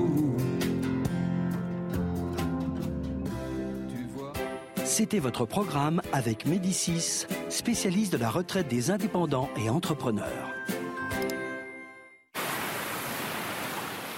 C'était votre programme avec XXL Maison, Mobilier Design et Décoration. La météo tout de suite, Alexandra Blanc. Problème de pare-brise? Pas de stress. Partez tranquille avec la météo et Point S-Glace. Réparation et remplacement de pare-brise. Encore une belle journée en perspective, Alexandra. Hein. Oui, une journée estivale, Romain, avec des températures dignes d'un mois d'août. On sera en moyenne 8 à 10 degrés au-dessus des normales de saison, avec en prime un temps très sec, très ensoleillé. On retrouve seulement un petit peu de brouillard ce matin sur le nord-ouest ou encore quelques entrées maritimes autour du golfe du Lion, avec le retour du vent d'autant sur le midi euh, toulousain. Dans l'après-midi, très peu d'évolution, dissipation des brouillards et donc un temps sec et ensoleillé quasiment partout. Le ciel restera néanmoins un petit peu plus laiteux, un petit peu plus voilé sur la pointe bretonne ou encore près des côtes de la Manche maintient également des entrées maritimes sur le Languedoc-Roussillon. Les températures extrêmement douces ce matin, jusqu'à 19 degrés dans le sud-ouest ou encore 14 euh, degrés à Paris. Et dans l'après-midi, les températures seront tout simplement estivales, dignes d'un 15 août avec 34 degrés à Bordeaux. Vous aurez localement jusqu'à 32, 33 degrés dans le sud-ouest, 29 degrés à Paris un 2 octobre, 29 degrés également à Dijon ou encore 33 degrés euh, sous le soleil de Clermont-Ferrand. Température donc particulièrement élevée aujourd'hui, mais qui devrait baisser d'ici demain. Problème de pare-brise Pas de stress. Repartez tranquille après la météo avec Point S-Glace. Réparation et remplacement de pare-brise. C'est News, il est 8h. Bienvenue à tous et merci d'être avec nous. Vous regardez la matinale à la une ce matin. Deux juges d'instruction enquêtent désormais pour tenter de retrouver Lina. L'adolescente de 15 ans a disparu depuis plus d'une semaine. La maison d'un professeur de musique a été entièrement fouillée mais sans succès. On sera en direct avec Solène Boulan. Dans un instant, notre envoyé spécial sur place. A tout de suite, Solène. L'inquiétude des Rouennais après l'incendie des deux immeubles hier. Pas d'école ce matin pour de nombreux élèves car il y a un risque que de l'amiante se soit dispersé dans les airs. Marine Sabourin en direct de Rouen. A tout de suite Marine. On se dirige vers un nombre record de demandes d'asile en France cette année. 140 000 d'ici à la fin 2023. Près de la moitié de ces demandes devraient être acceptées. Le détail avec Gauthier Lebret. A tout de suite Gauthier. La disparition de Lina, 15 ans, prend officiellement désormais une dimension criminelle. Hier soir, une information judiciaire pour enlèvement ou séquestration de plus de 7 jours a été ouverte. Ce week-end, une maison du hameau de Dispar a été passée au peigne fin, comme on dit par les enquêteurs, Chana. Et malheureusement, aucun élément probant n'y a été trouvé. On rejoint tout de suite notre envoyé spécial sur place, Solène Boulan. Bonjour Solène. Solène, l'enquête se poursuit ce matin. Oui, c'est la suite logique de l'enquête préliminaire, vous l'avez dit. Euh, une information judiciaire a été ouverte pour enlèvement ou séquestration de plus euh, de euh, sept jours. En raison de la complexité de l'affaire, le parquet de Saverne a indiqué se dessaisir de l'enquête au profit du parquet de Strasbourg. L'enquête se poursuit donc et demeure confiée à la section de recherche de Strasbourg et au groupement de gendarmerie du Barin. À Diespar, ce hameau de la commune de Plaine d'où est originaire Lina, une, une maison a été effectivement passée au peigne fin tout le week-end, placée sous scellé samedi soir. Elle a été inspectée dès dimanche matin par l'IRCGN, l'Institut de recherche criminelle de la gendarmerie nationale. Mais les enquêteurs de la gendarmerie n'y ont finalement trouvé aucun élément probant. Sans être placé en garde à vue, l'occupant de la maison, lui, un homme âgé d'une quarantaine d'années, a été auditionné par les gendarmes sans que là encore rien ne permette en l'état de le rattacher à la disparition de Lina. Les enquêteurs poursuivent donc leurs recherches après plusieurs pistes qui n'ont rien donné ces derniers jours. Ils tentent toujours de retrouver la jeune fille de 15 ans qui a disparu depuis le 23 septembre dernier. Merci beaucoup. Merci beaucoup, Solène Boulan. Avec les images d'Olivier euh, Gangloff. L'inquiétude des riverains après l'incendie qui a ravagé deux immeubles deux immeubles qui contenaient de l'amiante hein, à Rouen. Des analyses complémentaires autour de la toxicité des fumées sont en cours. Les résultats devraient être disponibles sous 48 à 72 heures, Chana. Et en attendant, la mairie a décidé de fermer les écoles maternelles et élémentaires qui se situent à proximité euh, des deux immeubles effondrés. Rejoint tout de suite notre envoyé spécial sur place, Marine Sabourin. Marine, le secteur est bouclé. Quelle est la situation ce matin Dites-nous?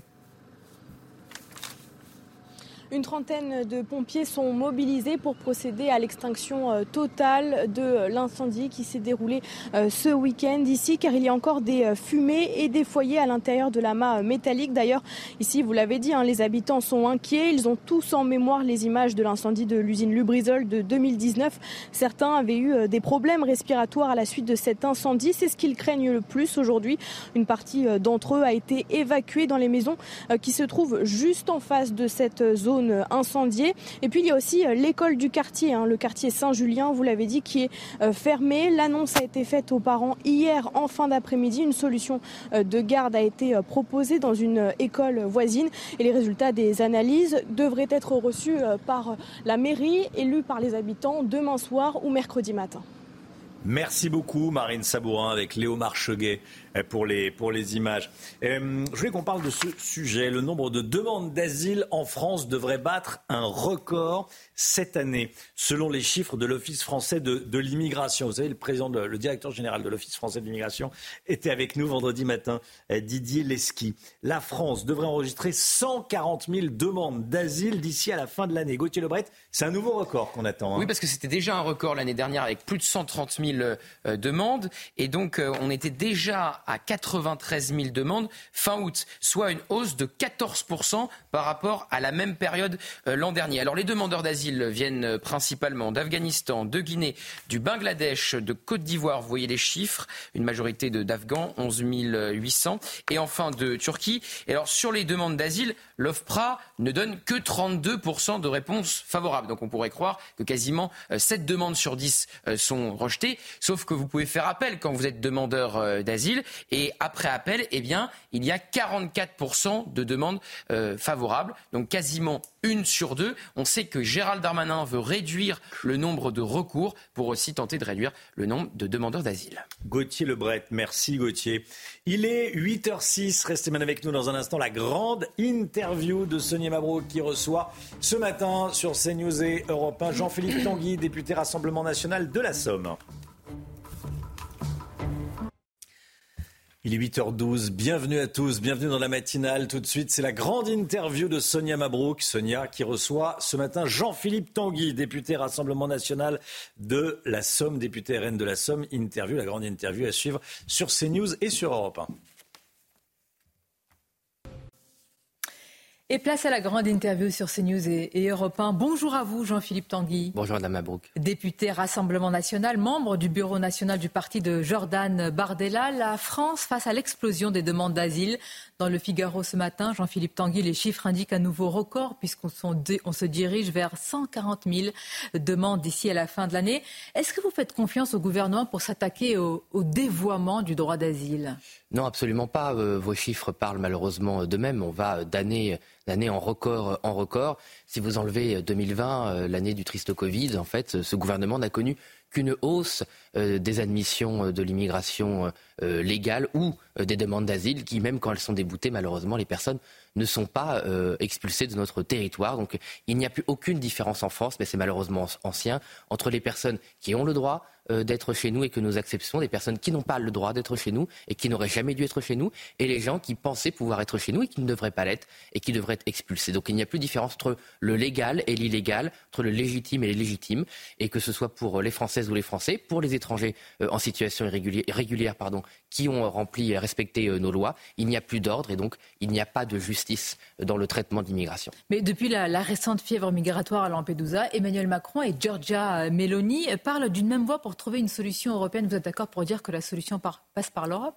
Non, euh, l'Europe aujourd'hui est un problème. Non, vous savez, l'immigration. On peut avoir des, des coopérations euh, entre partenaires européens, mais aujourd'hui, l'Union européenne, les commissaires européens ont théorisé euh, l'immigration comme une solution, à leurs yeux évidemment, ce n'est pas euh, la vérité, à des problèmes euh, européens. Ils veulent faire venir plusieurs euh, millions euh, d'immigrés pour soi-disant euh, combler la crise démographique, pour occuper soi-disant des métiers que personne ne veut faire, non pas parce que personne ne veut le faire, mais parce que les personnes ne sont pas formées et les salaires ne sont pas suffisants. Donc l'Union européenne est une idéologie pro-immigration qui souhaite et qui organise de fait la submersion migratoire. Donc on ne peut pas faire confiance à une institution et les personnes qui l'incarnent qui sont pour l'immigration. Vous ne faites pas confiance que... à ces commissaires, vous ne faites pas non. confiance au, au, gouvernement qui prépare ce projet de loi immigration. Alors quand il va arriver au, au, Parlement avec ce fameux article 3 sur la régularisation des sans-papiers dans les métiers dits en tension, Jean-Philippe Tanguy, si cette mesure était retirée du, du, projet de loi pour la faire passer plutôt dans une circulaire qu'à travers un vote,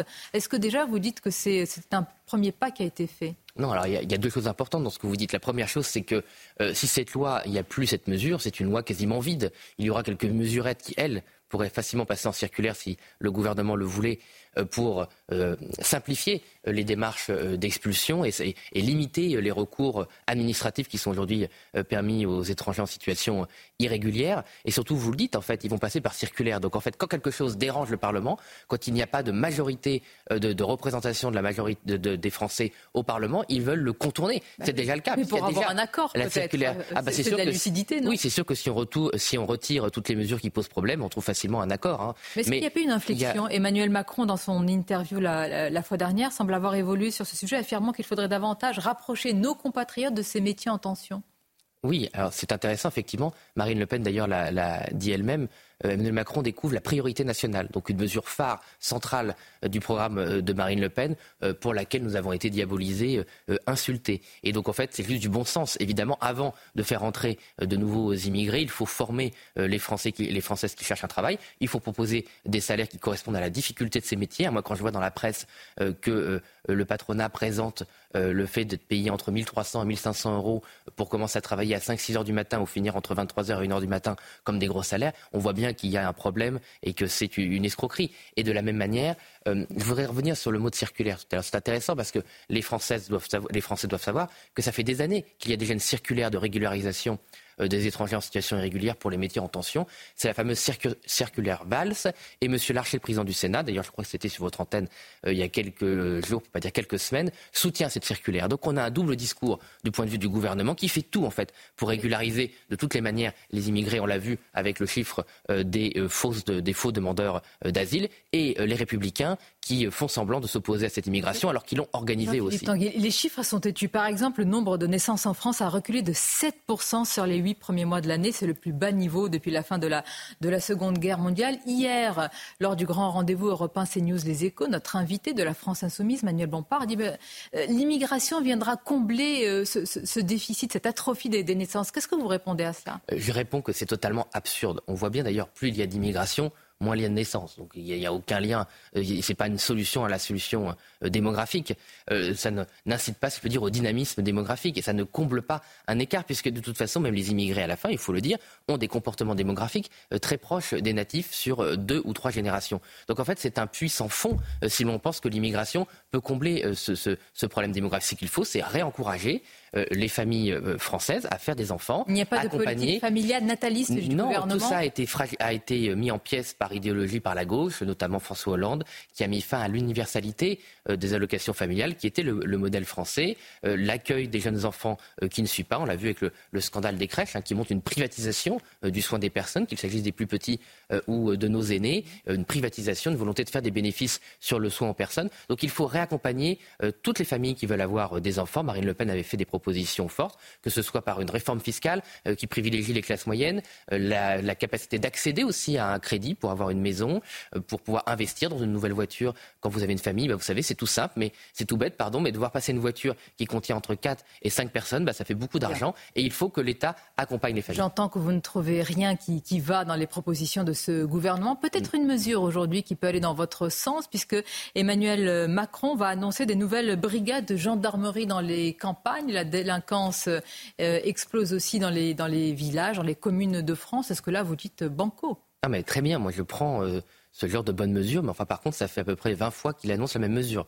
Donc euh, les Français, peut-être, on a l'impression qu'il y a 1000 brigades de gendarmerie qui ont, qui ont été ouvertes en, en, en, deux ans, puisque Emmanuel Macron ou M. Darmanin ou Mme Borne, bref, les brigades de gendarmerie ont été annoncées, je vous dis, une bonne vingtaine de fois en France. C'est comme les usines à batterie. Il y en a trois, mais enfin, on a l'impression qu'il y en a 30 en France, puisqu'elles sont annoncées. Euh, Donc vous attendez de voir les... Non, j'attends pas de voir. J'aimerais qu'elles soient mises en place et qu'ils arrêtent de présenter dix fois la même mesure qui n'est pas mise en place. Euh, ça fatigue, je crois, euh, beaucoup les Françaises et les Français. Mais faisons attention aussi sur le terrain, sur le territoire, parce que c'est une chose d'avoir des brigades. Encore faut-il qu'il y ait ensuite les effectifs euh, suffisants et qu'il n'y ait pas, pareil, un éparpillement euh, des moyens. Et puis aussi, il faut respecter nos forces de l'ordre. Vous aviez euh, ce week-end des, des, rassemblements pour soutenir euh, la police. Évidemment, euh, la gendarmerie. On, il y a une sorte quand même d'une très grave crise d'autorité et de respect de la part du gouvernement de nos policiers, de nos gendarmes cet été. Autre sujet d'actualité, Jean-Philippe Tanguy, on poursuit notre grande euh, interview sur CNews et, et Europe 1. Après la présentation du budget 2024 par le gouvernement, Éric Ciotti a dénoncé, dit-il, un, un, budget de, de, camouflage et il veut qu'on aille plus loin sur les économies et aller plus loin dans la baisse de l'indemnité chômage. Est-ce que pour vous c'est une bonne piste? Non mais c'est complètement grotesque. Moi je comprends que M. Ciotti veut le camoufler lui-même euh, la responsabilité de, de, son de, de, ses anciens gouvernements dans le déficit combien qui sont plus de la pouvoir, France. Oui, ça c'est vrai qu'ils ont du mal à l'accepter, mais ils ont eu une part de responsabilité très importante. Vous savez, on, triste, on fait un triste anniversaire. J'essaie un peu en cette rentrée de le faire savoir. C'est les 50 ans, hein, 50 ans de déficit budgétaire en France. Il y a, ça fait 50 budgets qu'on n'a pas eu ni un budget à l'équilibre, ni un budget excédentaire, que ce soit les centristes, euh, les, euh, la gauche et euh, l'ancienne UMP, ils ont tous mis nos finances publiques en catastrophe. Savoir ce qu'on veut. Une partie de la classe politique dénonce un budget de l'austérité. Ah, la NUPES, non mais la NUPES, si vous voulez, on a plus de 45% du PIB en impôts, plus de 50% du PIB en dépenses. C'est pas l'austérité, ce sont des mauvaises dépenses. On ne sait plus tenir les dépenses en France. On éparpille les moyens. Euh, il y a une bureaucratie des normes qui coûte une fortune. On donne de l'argent à tout le monde, euh, sauf aux, aux, classes moyennes. Et il y a une grave. Vous dites que l'État ne fait rien face à l'inflation, puisque vous ah, parlez rien. des classes. Ah non, mais c'est pire. C'est-à-dire qu'en fait, l'État a nourri l'inflation en dépensant près de 100 milliards. Mais ce sont que ce sont que des dépenses, si vous voulez, qui nourrissent l'inflation. La politique chèques fait croire aux acteurs économiques qu'on peut augmenter les prix et donc ça nourrit l'inflation. C'est complètement stupide. Ce qu'il fallait faire, ça coûtait rien. Baisser euh, la TVA pour vous. Euh, C'était casser la dynamique d'inflation en baissant les prix structurellement. D'une part, avec le marché européen de l'électricité, qui n'aurait coûté rien aux Français. Hein, ça a coûté des dizaines de milliards d'euros pour payer des marges euh, qui n'avaient pas lieu d'être et un système de prix complètement stupide. On pouvait très bien réguler le prix de l'électricité et ensuite baisser structurellement la TVA. Fait, ça envoyait un signal au marché de baisser les prix. Vous proposez une baisse de la TVA sur l'essence, mais le Conseil, par exemple, des, des, prélèvements obligatoires, qui est un organisme rattaché à la Cour des comptes. Monsieur donc, Moscovici, euh, dont on connaît la, la neutralité voilà. et, le, et, ah, et la, la, Cour des comptes, n'est pas sérieux. Non, mais c'est deux choses différentes. Si ça Monsieur va dans votre sens, ça va le devenir. Ça va... Monsieur Moscovici, a, si vous voulez, un passif lui-même. Je rappelle que dans les derniers, dans le, dans les derniers gouvernements socialistes, oui, mais il faut quand même le dire, je rappelle que c'était lui qui avait atteint le premier record d'impôt sur les Français Bien. et les classes moyennes. En tous les cas, ce Conseil des prélèvements obligatoires, qui a fait une étude notamment sur votre proposition de baisse de la TVA, affirme qu'elle n'est ni efficace ni équitable. Donc ça va coûter cher à l'État et en fait, cette baisse va être captée par, euh, par les entreprises. À quoi ça va servir? Bah, euh, Ça va servir à donner tort à Monsieur Moscovici et à toutes euh, ces personnes qui ont fait de, de la TVA l'impôt central. Il faut savoir que la TVA aujourd'hui, c'est plus de 200 milliards d'euros qui sont pris sur les Français. Hein, donc euh, c'est euh, presque entre 5 et 10 du PIB, juste dans l'impôt oui, qui est plus injuste. Vous savez et quand vous lisez la TVA, tout ne revient à l'État. Il y a la sécurité sociale, il y a les collectivités. Oui, bah, c'est parce qu'ils ont divisé. C'est toujours pareil. Si c'est un jackpot pour l'État, et ensuite ils s'en sont servis pour combler les trous. Hein, par exemple, la fameuse redevance. On dit aux Français la redevance a été supprimée, pas du tout. C'est la TVA et donc la hausse, de la, la hausse des recettes de TVA qui a absorbé la redevance. Alors avant, c'était quelques personnes qui payaient la redevance. Maintenant, c'est tout le monde qui paye la TVA. Restons sur votre proposition. Oui. Non, mais c'est important parce que quand vous lisez cette note, parce qu'il y a les titres pour faire peur aux Français, cette note dit ah bah non la TVA c'est l'impôt le plus injuste. Donc vous avez euh, la moitié de la note qui démontre que l'impôt le plus injuste et ensuite vous avez le titre qui dit c'est pas équitable de rendre de la TVA. Donc c'est complètement absurde. En fait la TVA si vous voulez, c'est l'impôt magique euh, d'une caste technocratique qui prend l'argent et qui après fait des chèques pour compenser. Marine Le Pen demande à l'État de erreurs. restituer la moitié du surplus de recettes engrangées par la TVA à cause de l'inflation. 8 milliards. Le tout via un crédit d'impôt. D'accord, mais 8 milliards, quand on calcule, euh, ça fait quelques dizaines d'euros en fait qui reste dans la poche des Français ensuite. Hein. Ah bah non, 8 milliards divisé par le nombre de Français, ça fait 125 euros par an par Français. Et donc c'est pour ça que pour une famille, ah si, je vous il se trouve que j'ai participé au travail de cette mesure, et donc ça fait 125 euros par Français, et on aurait pu compter différemment. Là, on a compté par an, mhm. et donc ça ferait un, chèque de 500 euros par famille. Euh, ce serait euh, par exemple avant Noël, on pourrait le donner avant Noël ou au début de l'année. Donc c'est pas du tout euh, négligeable, mais vous savez, les économies pour financer tout ça, il y en a beaucoup à faire. Hein. L'immigration, évidemment, a un coût énorme, aussi bien sur les aides que nous voulons réserver aux Françaises et aux Français, mais aussi sur le coût structurel de l'immigration. Évidemment, plus vous avez euh, d'immigrés, plus ça a un coût sur le système de santé, l'école, le logement, euh, tous les services publics euh, assurés par la France. Ensuite, la contribution à l'Union européenne. Là, on a encore 22 milliards cette année. L'année prochaine, ce sera 27 milliards d'euros. Donc vous vous rendez compte, il y a 5 milliards d'euros qui Parfois, vont... on reçoit aussi de l'argent de, de l'Union européenne. Bah, D'ailleurs, bah, pour la loi de programmation, c'est ce qui était dit. Hein. C'est-à-dire, si elle n'était pas votée, on n'aurait pas eu quelques, quelques monnaies sonnantes et trébuchantes. Absolument. Alors déjà, on ne les a pas encore. Mais en plus, c'est quand même assez particulier. C'est-à-dire qu'on menaçait la France de ne pas toucher l'argent euh, qu'elle finance. Donc on allait commencer, parce qu'on va rembourser 3 milliards d'euros de ce fameux, euh, soi-disant, euh, plan de relance européen qui ne devait rien nous coûter, ben, ça va déjà commencer à coûter 3 milliards d'euros. Et en plus, donc on, a failli être menacé de payer de l'argent qu'on n'avait pas reçu. Donc ça, c'est toute l'absurdité du système européen. En tout cas, structurellement, la France, et vous le savez, donne entre euh, deux tiers et la moitié de plus qu'elle ne reçoit. Donc ce système-là, je n'en veux pas. Je rappelle que ce système permet de financer les délocalisations euh, en Pologne, des autoroutes euh, en Slovaquie pour nos camions, pour des camions qui sont plus conduits par des Français. Donc ça fait maintenant 30 ans que la France finance ses propres délocalisations avant euh, l'élargissement de l'Union européenne vers l'Est, la France avait presque toutes ces régions qui, avaient un PIB supérieur à la moyenne européenne. Aujourd'hui, il n'y a plus que l'île de France dont le PIB est supérieur à la moyenne européenne. C'est un système d'appauvrissement des Français. Les impôts des Français euh, euh, comment dire, financent leur propre déclin. Sur le plan politique, Jean-Philippe Tanguy à droite, les ambitions s'aiguisent, ça ne vous a pas échappé. Laurent Wauquiez, qui était jusque-là en, en diète médiatique, s'est dit prêt.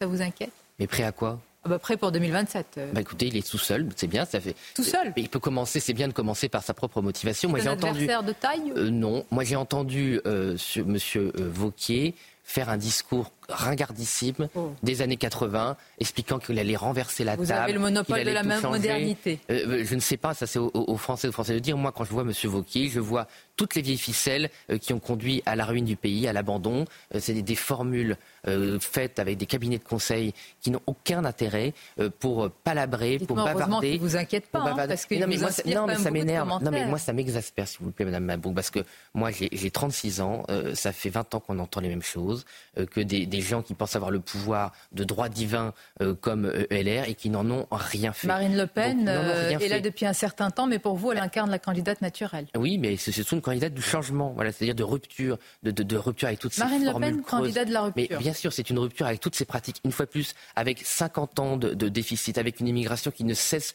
de progresser depuis 50 ans. On a eu les chiffres de l'insécurité la, semaine dernière. C'est une débâcle. Donc tous ces gens qui se succèdent au pouvoir, que ce soit avant l'UMPS, Macron qui est le pire de l'UMP, le pire euh, du PS. Euh, on n'en peut plus. Voilà, notre pays vous êtes très en vert. notre pays est au bord de, de sur la gauche, la NUPES pour terminer, pour conclure, Jean-Philippe Tanguy qui est en voie d'éclatement ou déjà acté, comme nous l'a dit Emmanuel Bompard hier avec le divorce euh, d'avec Fabien Roussel. Quelles leçons vous en tirez en quelques mots pour conclure? Bah, J'en tire que quand on, donne le pouvoir à l'extrême gauche, il ne faut pas un an pour que tout explose, tout soit ruiné et que les plus grands espoirs, parce que moi je respecte les électeurs de gauche euh, qui aient pu mettre dans cette alliance, soient ridiculisés quand on en est à traiter un adversaire de Dorio, de collabo nazi, euh, mort sur les champs de bataille euh, pour, pour Adolf Hitler. Écoutez, on en a un niveau d'argumentation, si je puis dire, qui est absolument déplorable. Donc la gauche se dévore entre elles. Écoutez, bon débarras, ça nous permet de faire valoir nos vraies propositions parce que nous, s'il y a bien une force qu'on a au Rassemblement national avec Jordan Bardella, vous l'avez dit, Marine Le Pen, c'est l'unité. Et nous, on, travaille ensemble en équipe pour la France. Jean-Philippe Tanguy, merci. C'était votre grande interview sur CNews Europe 1. À bientôt et bonne journée. Bonne journée. CNews, il est bientôt 8h30. Merci à vous, Sonia Mabrouk, et à votre invité Jean-Philippe Tanguy, député RN de la Somme, qui était l'invité ce matin de la grande interview. L'équipe est là. On est avec Chana Lousteau. Le docteur Millot nous a rejoint. Bonjour docteur. Bonjour Romain. Tout va bien? Pas mal. Et vous? Super. Bah écoutez, voilà. On commence bien la semaine, on l'avait bien terminé vendredi. Gauthier Lebret est avec nous, Alexandra Blanc, Saïd El Abadi, on va parler d'Antoine Dupont et puis on va voir tout à l'heure de magnifiques images euh, juste après le, match d'hier soir euh, en Coupe du Monde de, rugby. Et puis Lomique Guillot est avec nous, bien sûr. Allez, à la une ce matin. On est toujours sans nouvelles de l'INA. Une information judiciaire est ouverte.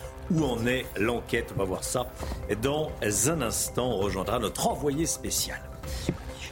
Le calvaire des habitants du quartier Pisevin à Nîmes. Les bus ne circulent plus. Les services publics réduisent leurs horaires d'ouverture à cause de l'insécurité liée au trafic de drogue, bien sûr.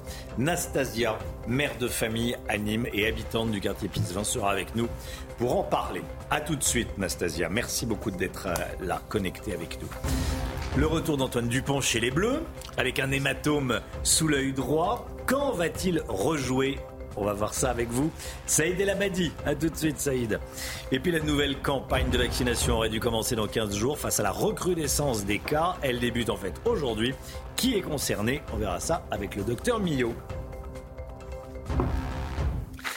La disparition de Lina, 15 ans, prend officiellement une dimension criminelle. Hier soir, une information judiciaire pour enlèvement et séquestration de plus de sept jours a été ouverte. Ce week-end, une maison du hameau de Dispar a été passée au peigne fin par les enquêteurs. Et malheureusement, aucun élément probant n'y a été euh, retrouvé. Sur place, la disparition de Lina inquiète les habitants du village de la Plaine. Juliette Sada et Samira Chabi. Toujours aucune nouvelle de Lina et l'inquiétude s'installe parmi les habitants de la petite commune du Barin. On n'y penserait pas à ça, on n'y pense pas. En ville, on aurait peut-être plus peur, mais ici, on se dit, tout le monde se connaît plus ou moins, euh, voilà. On est, on, a, ça fait peur, disons. c'est logique. Hein. Bon, nous, on n'a pas d'enfants, disons, sur place, mais bon, même ça peut arriver, euh, ça peut arriver aussi. Hein. À Plaine, où demeurent moins de 1000 habitants, chacun est sur ses gardes. J'ai un, petit garçon de 9 ans, donc on ne sait pas quoi. Il joue des fois, il sort en trottinette, euh, il se promène, on ne sait pas quoi. Donc du coup, je ne laisse plus sortir. Moi, j'essaie depuis qu'il y a ça, ben, je ferme tout. Hein. Tous les soirs, je regarde si les portes sont fermées, les fenêtres sont fermées. Euh, parce qu'on ne sait jamais si quelqu'un peut rentrer. Derrière chez moi, depuis que j'ai eu le feu, on peut rentrer, on ne sait jamais. Alors je regarde tout. Euh. On dit c'est un petit village, ça peut jamais nous arriver. Puis en fait, écoute, euh, il y a des enlèvements, des, des disparitions. L'angoisse grandit. Chacun vit au rythme des recherches menées par les gendarmes. Ce dimanche, L'enquête sur la disparition de la jeune femme est officiellement devenue une affaire criminelle. Les investigations sont désormais confiées aux gendarmes de la section de recherche de Strasbourg et du groupement de gendarmerie du Bas-Rhin. Et hier soir, M6 a diffusé le témoignage d'un homme qui affirme avoir vu passer Lina en voiture le jour de sa disparition. Hein. Oui, on va regarder ensemble ce qu'il a dit exactement. Je l'ai vue passer dans une voiture bleue. Elle était habillée en clair. Elle m'a fait coucou en passant. Elle avait l'air normale. Il continue et il y avait un monsieur à côté qui roulait. Elle venait de la route de Sauxure vers Plaine. Cette route mène à Strasbourg, le sens inverse de la gare. Le calvaire des habitants du quartier Pisevin à Nîmes se poursuit à cause du trafic de drogue. Ils n'ont plus accès à de nombreux services publics près de chez eux. Le temps d'accueil dans les crèches et les, euh, centres de loisirs a été réduit. Les horaires d'ouverture ont été réduits. On est en direct avec Nastasia. Bonjour Nastasia, merci beaucoup d'être avec nous. Vous êtes mère de famille à Nîmes, quartier Pisevin. Merci beaucoup de, de témoigner ce matin, c'est important. Vous habitez dans le quartier depuis combien de temps? Depuis 2016. Depuis 2016, depuis sept années. Alors, déjà ce week-end, il y a eu des tirs. Euh, dans la nuit de vendredi à samedi, des armes de guerre et de la drogue ont été saisies. Ça veut dire que rien ne change malgré les promesses. Euh, il y a eu des promesses de fait, il y a eu une volonté, il y a eu la CRS 8 qui est venue. Et malgré cela, il y a des armes de guerre qui sont saisies ce week-end et des, et des tirs euh, dans la nuit de vendredi à samedi. C'est désespérant, j'allais dire. Totalement. Il y a eu une, euh, une dégradation de violence depuis deux ans. Et maintenant, c'est invivable. Totalement. Les horaires d'accueil du, euh, périscolaire euh, sont réduits d'une demi-heure le matin et en, fin de journée.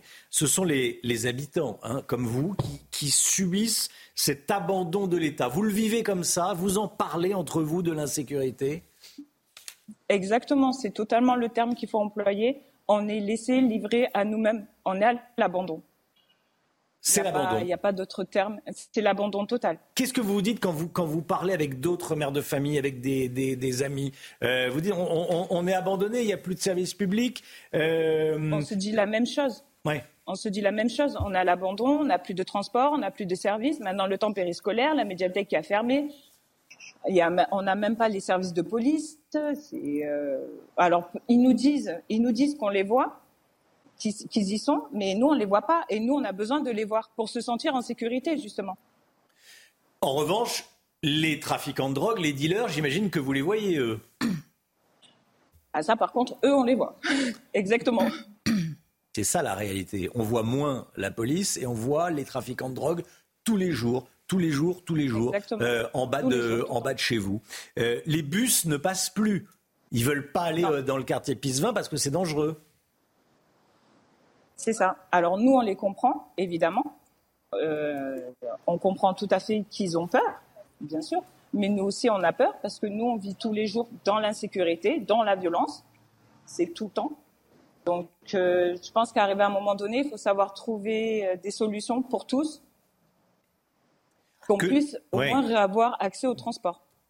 Bah, bien sûr, bien sûr. Ce que je comprends pas bien, c'est que euh, le ministre de l'Intérieur a dit qu'il allait se pencher sur la question. Il doit y avoir une volonté de la préfecture. Je veux pas croire que, que tout le monde s'en fiche. Donc ça veut dire que vous, vous arrivez à quelle conclusion, vous Qu'on n'y arrivera jamais, qu'on ne met pas assez de moyens, qu'en réalité euh, les, les- politiques s'en fichent parce qu'ils habitent pas à quartier Pisevin Oui. C'est quoi l'histoire? C'est exactement, exactement ça. C'est euh, les, les politiques, ils, ils savent pas ce qu'on vit nous au quotidien. C'est, tout le temps. C'est maintenant, il y a plus d'heures. Il il y a plus d'heures. C'est sans arrêt les tirs. C'est euh, tout le temps. euh, on en vient à avoir peur, à se demander si on amène nos enfants à l'école, est-ce qu'on va se prendre une balle ou pas. Euh, C'est, pas une vie. C'est, pas une vie. Et j'ai l'impression que j'en reviens à ce que je disais, qu'on est à l'abandon. On- je pense qu'il n'y a pas de sortie et tout le monde s'en fout en fait. hein. C'est le terme, euh, le terme à dire. hein. On est laissé livré à nous-mêmes. Merci beaucoup. Merci Nastasia. Merci d'avoir témoigné ce matin dans la, dans, dans la matinale pour comprendre la réalité. Parce que parfois on en parle comme ça, on dit qu'il y a de l'insécurité. Là, c'est un témoignage euh, réel. Merci beaucoup. Euh, et, et- et bon courage à vous et à tous les habitants de. Euh, Enfin, aux habitants qui posent pas de problème à la, de- du quartier Pisevin à, à Nîmes. Merci beaucoup à vous. Et bon Merci. courage à vous.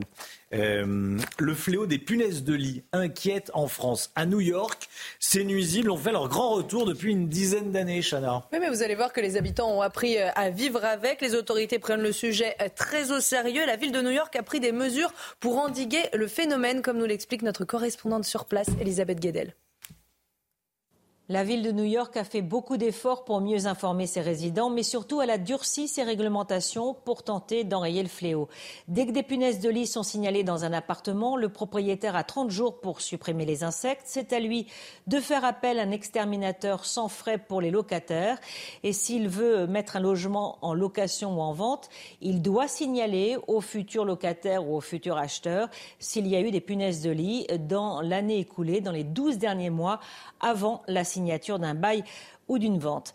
La ville est également beaucoup plus stricte sur le transport des matelas ou des canapés. hein. Il faut les envelopper dans des housses en plastique tout à fait hermétiques. Elle répète d'ailleurs qu'il ne faut pas prendre des meubles trouvés sur le trottoir. C'est une habitude à New York de laisser en bas de chez soi tout ce qu'on ne voulait pas.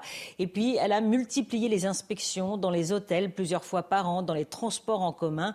Ça reste un fléau à New York. Un New York qui a été encore classé en deuxième position l'an dernier des villes les plus infectées des États-Unis, derrière la ville de Chicago. C'est vrai qu'on en parle énormément, hein, des, punaises, des punaises de lit. Est-ce que vous faites autour de la table un petit peu plus attention depuis qu'on en parle quand vous essayez dans, Ah oui. dans le métro, Ah bah au déjà, cinéma euh, Déjà, je ne m'assois plus dans le métro. Je reste debout. Ah oui. Ah bah oui, oui. Je Donc prends- vous regardez. Ah oui, oui. Enfin, vous regardez. Je suis inquiète, ouais. Oui, oui, Je oui, oui. Ça a changé un petit peu euh, vos, vos- vos habitudes. Brigitte, vous regardez un petit peu plus, je sais pas, dans un café, dans un. Non, j'y vais pas trop, moi. Non Non. Vous inspectez les amis qui arrivent chez vous Tiens, Pas du tout, pas du tout. Vous êtes plutôt détendu de la punaise de lit. Non, mais il y a des conseils quand même qu'il faut respecter. Ne pas poser les affaires sur le lit quand vous recevez des gens, effectivement. Ne pas poser les vêtements sur le lit, etc. Mais enfin, on ne va pas non plus vivre on en parle déjà suffisamment. en revanche, il faut toujours penser à dépister tôt et dès qu'on a un doute, là, on s'en occupe avant que ce soit l'invasion. Immédiatement. Bon, une nouveauté dans la matinale, on en parle depuis 5h55. Euh, Chaque matin, une question, vous y répondez en vidéo, en flashant avec votre smartphone le QR code que vous voyez, non pas de ce côté, mais de ce côté, voilà. Euh, question du jour, ce matin faut-il réduire encore les indemnités chômage pour inciter les demandeurs d'emploi à reprendre un travail? C'est une proposition d'Éric Ciotti, le président des Républicains. Qu'en pensez-vous? On écoute vos réponses. Une fois de plus, le gouvernement va chercher l'argent où il n'y en a pas, car effectivement, l'assurance chômage demande à être repensée, car ça reste une allocation et non pas un salaire. Et je pense très sincèrement qu'il faudrait euh, créer deux types d'allocations. Une allocation pour les personnes qui cherchent un nouvel emploi et qui veulent changer d'entreprise parce que ça ne leur convient pas, et une allocation qui sert pour les auto-entrepreneurs et pour les personnes qui sont en reconversion professionnelle. Il ne faut pas réduire les allocations chômage, il faut augmenter les salaires. Les salaires seulement, et pas le salaire global que l'entreprise paye qui sont les charges, qui elles augmentent de manière incroyable, pendant que le salaire net des collaborateurs. Les allocations, il faut les réduire. En fait, euh, nous, on travaille toute l'année, ok? Il y a des gens qui ne travaillent pas, qui sont en vacances toute l'année, et ils ont le même salaire que, euh, nous, en fait. C'est pas normal. C'est pas normal. Il y a, y a des gens qui travaillent pas, qui, qui gagnent 1000 euros, 1200 euros. C'est presque le SMIC. Ok? Ils sont, Alors qu'ils sont en vacances toute l'année. Ils vont dire c'est du social, mais c'est du social abusif. Pour pousser les gens vers, le travail, il faut baisser les allocations.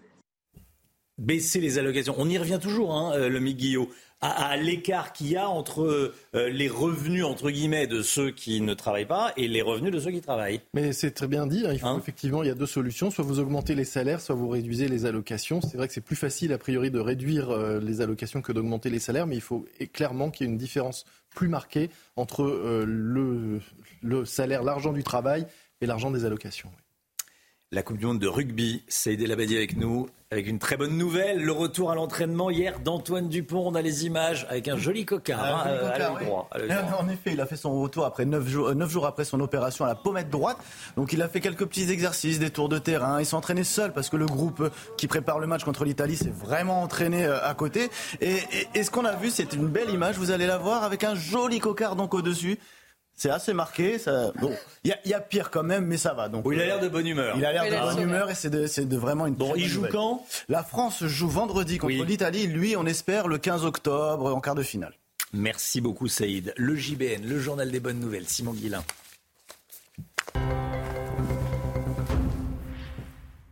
Bonjour Simon. Bonjour Romain. Le journal des bonnes nouvelles, on commence avec euh, une superbe image. C'était hier à l'occasion de la Coupe du Monde de rugby.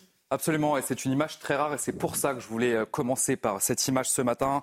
Ça s'est donc passé hier soir au stade Vélodrome entre euh, l'équipe du Tonga et les Sud-Africains. L'image est assez magnifique, regardez. Les Tongiens donc ont perdu cette rencontre, mais à la fin du match, eh ben, on les voit tous ensemble réunis, un genou à terre sur cette photo. Certains ont prié, d'autres étaient visiblement euh, très émus par ce moment de communion. Donc voilà, c'est ce qu'on appelle l'esprit sportif. C'est une image rare, une belle image, je voulais vous la montrer ce matin. Voilà, c'est l'esprit rugby. Hein. Absolument, voilà qu'on met à l'honneur. Et Simon, une autre bonne nouvelle, le mois de septembre a souri aux Français à l'euro million. Hein. Absolument, deux Français, Chana, ont remporté euh, le jackpot à l'euro million au mois de septembre. 109 et 130 millions d'euros ont été, ont été remportés le mois dernier. Alors le 1er septembre, c'est une joueuse très occasionnelle en Bretagne qui a remporté les 109 millions d'euros. Et l'histoire est d'autant plus belle qu'elle venait tout juste d'être licenciée, cette euh, femme. Donc voilà. Et vendredi dernier, c'est 130 millions d'euros qui ont été remportés. Il s'agit du neuvième plus gros gain de l'histoire de la Française des Jeux. Alors on dit qu'il faut être chanceux pour gagner au loto, c'est vrai, mais pourtant la règle elle est simple. Cinq bons numéros à cocher et deux bonnes étoiles. Je suis sûr que je vous ai donné envie de jouer ce matin. 130 millions, c'est presque trop. On avait joué avec Chana, mais on n'a pas gagné. c'est presque trop. Ben non, mais c'est vrai, c'est presque. Est-ce que c'est. Enfin bon, oui, c'est euh, à partir de 10, 20, 30, 40, 130. 130 et 109. C'est presque vulgaire. Non, je rigole. et, pour et, pour terminer le journal des bonnes nouvelles, j'ai bien sur une troisième info. Il y a une petite équation mathématique qui va s'afficher à l'antenne. Et c'est à Chana Lousteau de répondre. Vous avez 5 ah. secondes, Chana.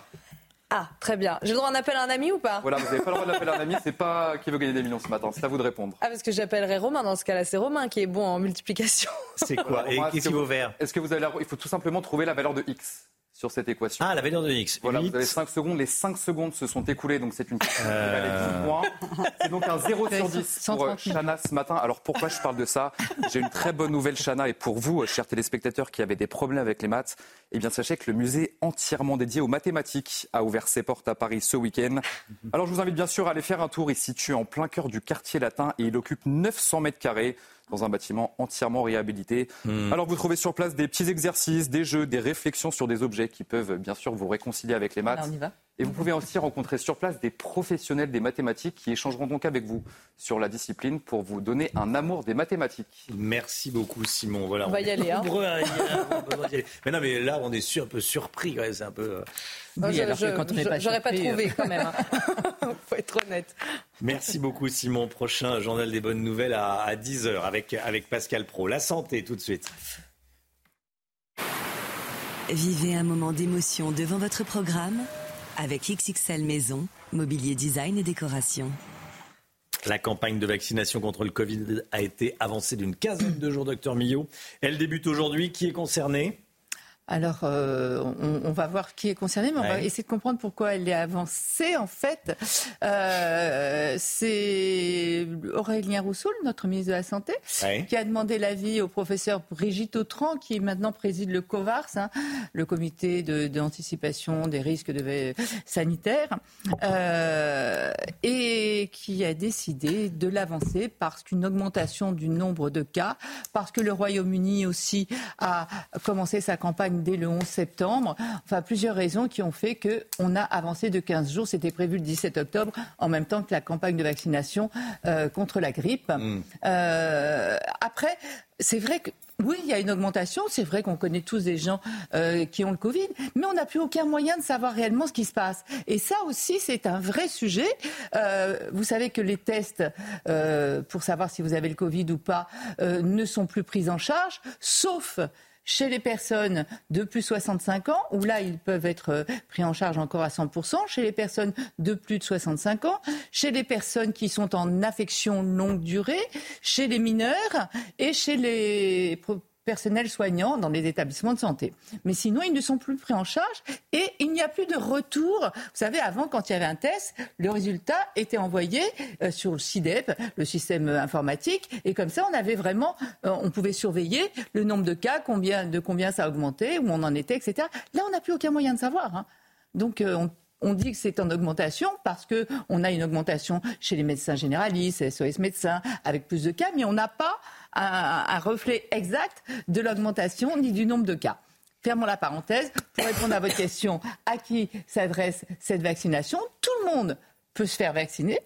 Euh, elle est prise en charge là à 100% pour tout le monde, mais est et vous pouvez la pratiquer chez votre pharmacien, chez votre médecin, chez les infirmiers peuvent aussi vous vacciner. Donc si votre infirmier vient faire des soins à la maison, etc., vous pouvez lui demander aussi de vous vacciner. Les sages-femmes sont aussi autorisées à vacciner et les dentistes aussi. Je ne sais pas qui va aller chez son dentiste, mais, mais, mais c'est bien, c'est On incitatif. d'une ça. pierre deux coups, oui. Bah oui, mais voilà, c'est pas mal. Euh, donc ça, c'est une bonne chose. Après, euh, qui est je l'ai dit, elle était autorisée pour tout le monde, hein, 100% des gens et remboursée euh, aussi. Mais enfin 100% des gens, Euh, chez tout le monde, pas les enfants euh, en dessous d'un certain âge, mais elle est particulièrement recommandée chez qui Toujours pareil, les personnes à risque, les personnes de plus de 65 ans, les personnes présentant des comorbidités, diabète, obésité, problèmes cardiaques, problèmes respiratoires, euh, aussi chez le, le- les, les professionnels du, du soin, et puis j'ai dû faire une liste, et aussi chez les personnes, qui, chez, les, chez les femmes enceintes aussi, elle est recommandée, hein, euh, chez les résidents en EHPAD et en USL, les unités de soins longue durée, et chez l'entourage des personnes à risque, évidemment, pour ne pas risquer de contaminer quelqu'un qui est à risque. Donc voilà les recommandations de cette vaccination. Sachez aussi donc qu'il y a toujours les vaccins ARN messager, mais pour ceux qui ont encore des doutes sur la vaccination à ARN messager, il y a deux vaccins qui sont autorisés aussi euh, durant cette campagne, à ce qu'on appelle la protéine recombinante, c'est-à-dire qu'ils n'utilisent pas la même méthode que l'ARN euh, messager. Donc voilà ce qu'on peut dire sur cette vaccination, qui est toujours, et c'est toujours pareil. Il ne faut pas penser que les formes graves n'existent plus et que les Covid longs n'existent plus. Quand on n'est pas dans les personnes à risque, qu'est-ce mm. que vous dites? Vous conseillez, vous conseillez pas. On n'est pas à risque. On a, on a, on a moins de 65 ans. On n'est pas à risque. On ne fréquente personne à risque. On ne fréquente pas spécialement de personnes à risque. Est-ce que, vous le conseillez ou pas? Ce que, je trouve intéressant, c'est qu'on arrive maintenant à responsabiliser les gens. C'est-à-dire mmh. qu'il n'y a plus du tout d'obligation. Pareil, quand vous êtes, euh, si vous avez le Covid, avant on vous disait mettez-vous en arrêt de travail, signalez-le, ou mettez, ou par exemple à l'hôpital on disait de mettre, des masques, etc. Maintenant, il n'y a plus d'obligation. et ça, c'est une bonne chose, c'est de responsabiliser les gens. J'ai oublié de préciser, pour se faire vacciner, il ne faut pas avoir été ou vacciné ou infecté dans les six mois précédents. C'est-à-dire qu'en fait, euh, si vous avez été vacciné ou, ou, une, ou infecté euh, après le mois de mars, vous ne pouvez pas le faire. Il faut attendre un petit peu puisque vous êtes encore protégé, donc c'est pas la peine. Mais euh, pour répondre à votre question, voilà, je crois que maintenant on, on arrive dans ce, ce à quoi on s'attendait, c'est-à-dire une épidémie qui va être hivernale sûrement, avec une vaccination qui sera comme la vaccination contre la grippe. C'est pour ça qu'il faut arrêter de s'exciter. Je vois pas pourquoi. Il faut hmm. qu'on ait la même réaction qu'avec la vaccination contre la grippe et arrêter encore de s'exciter contre cette vaccination. voilà, la grippe, personne ne s'affole, personne ne panique. Pardon? Il y a des gens qui s'excitent.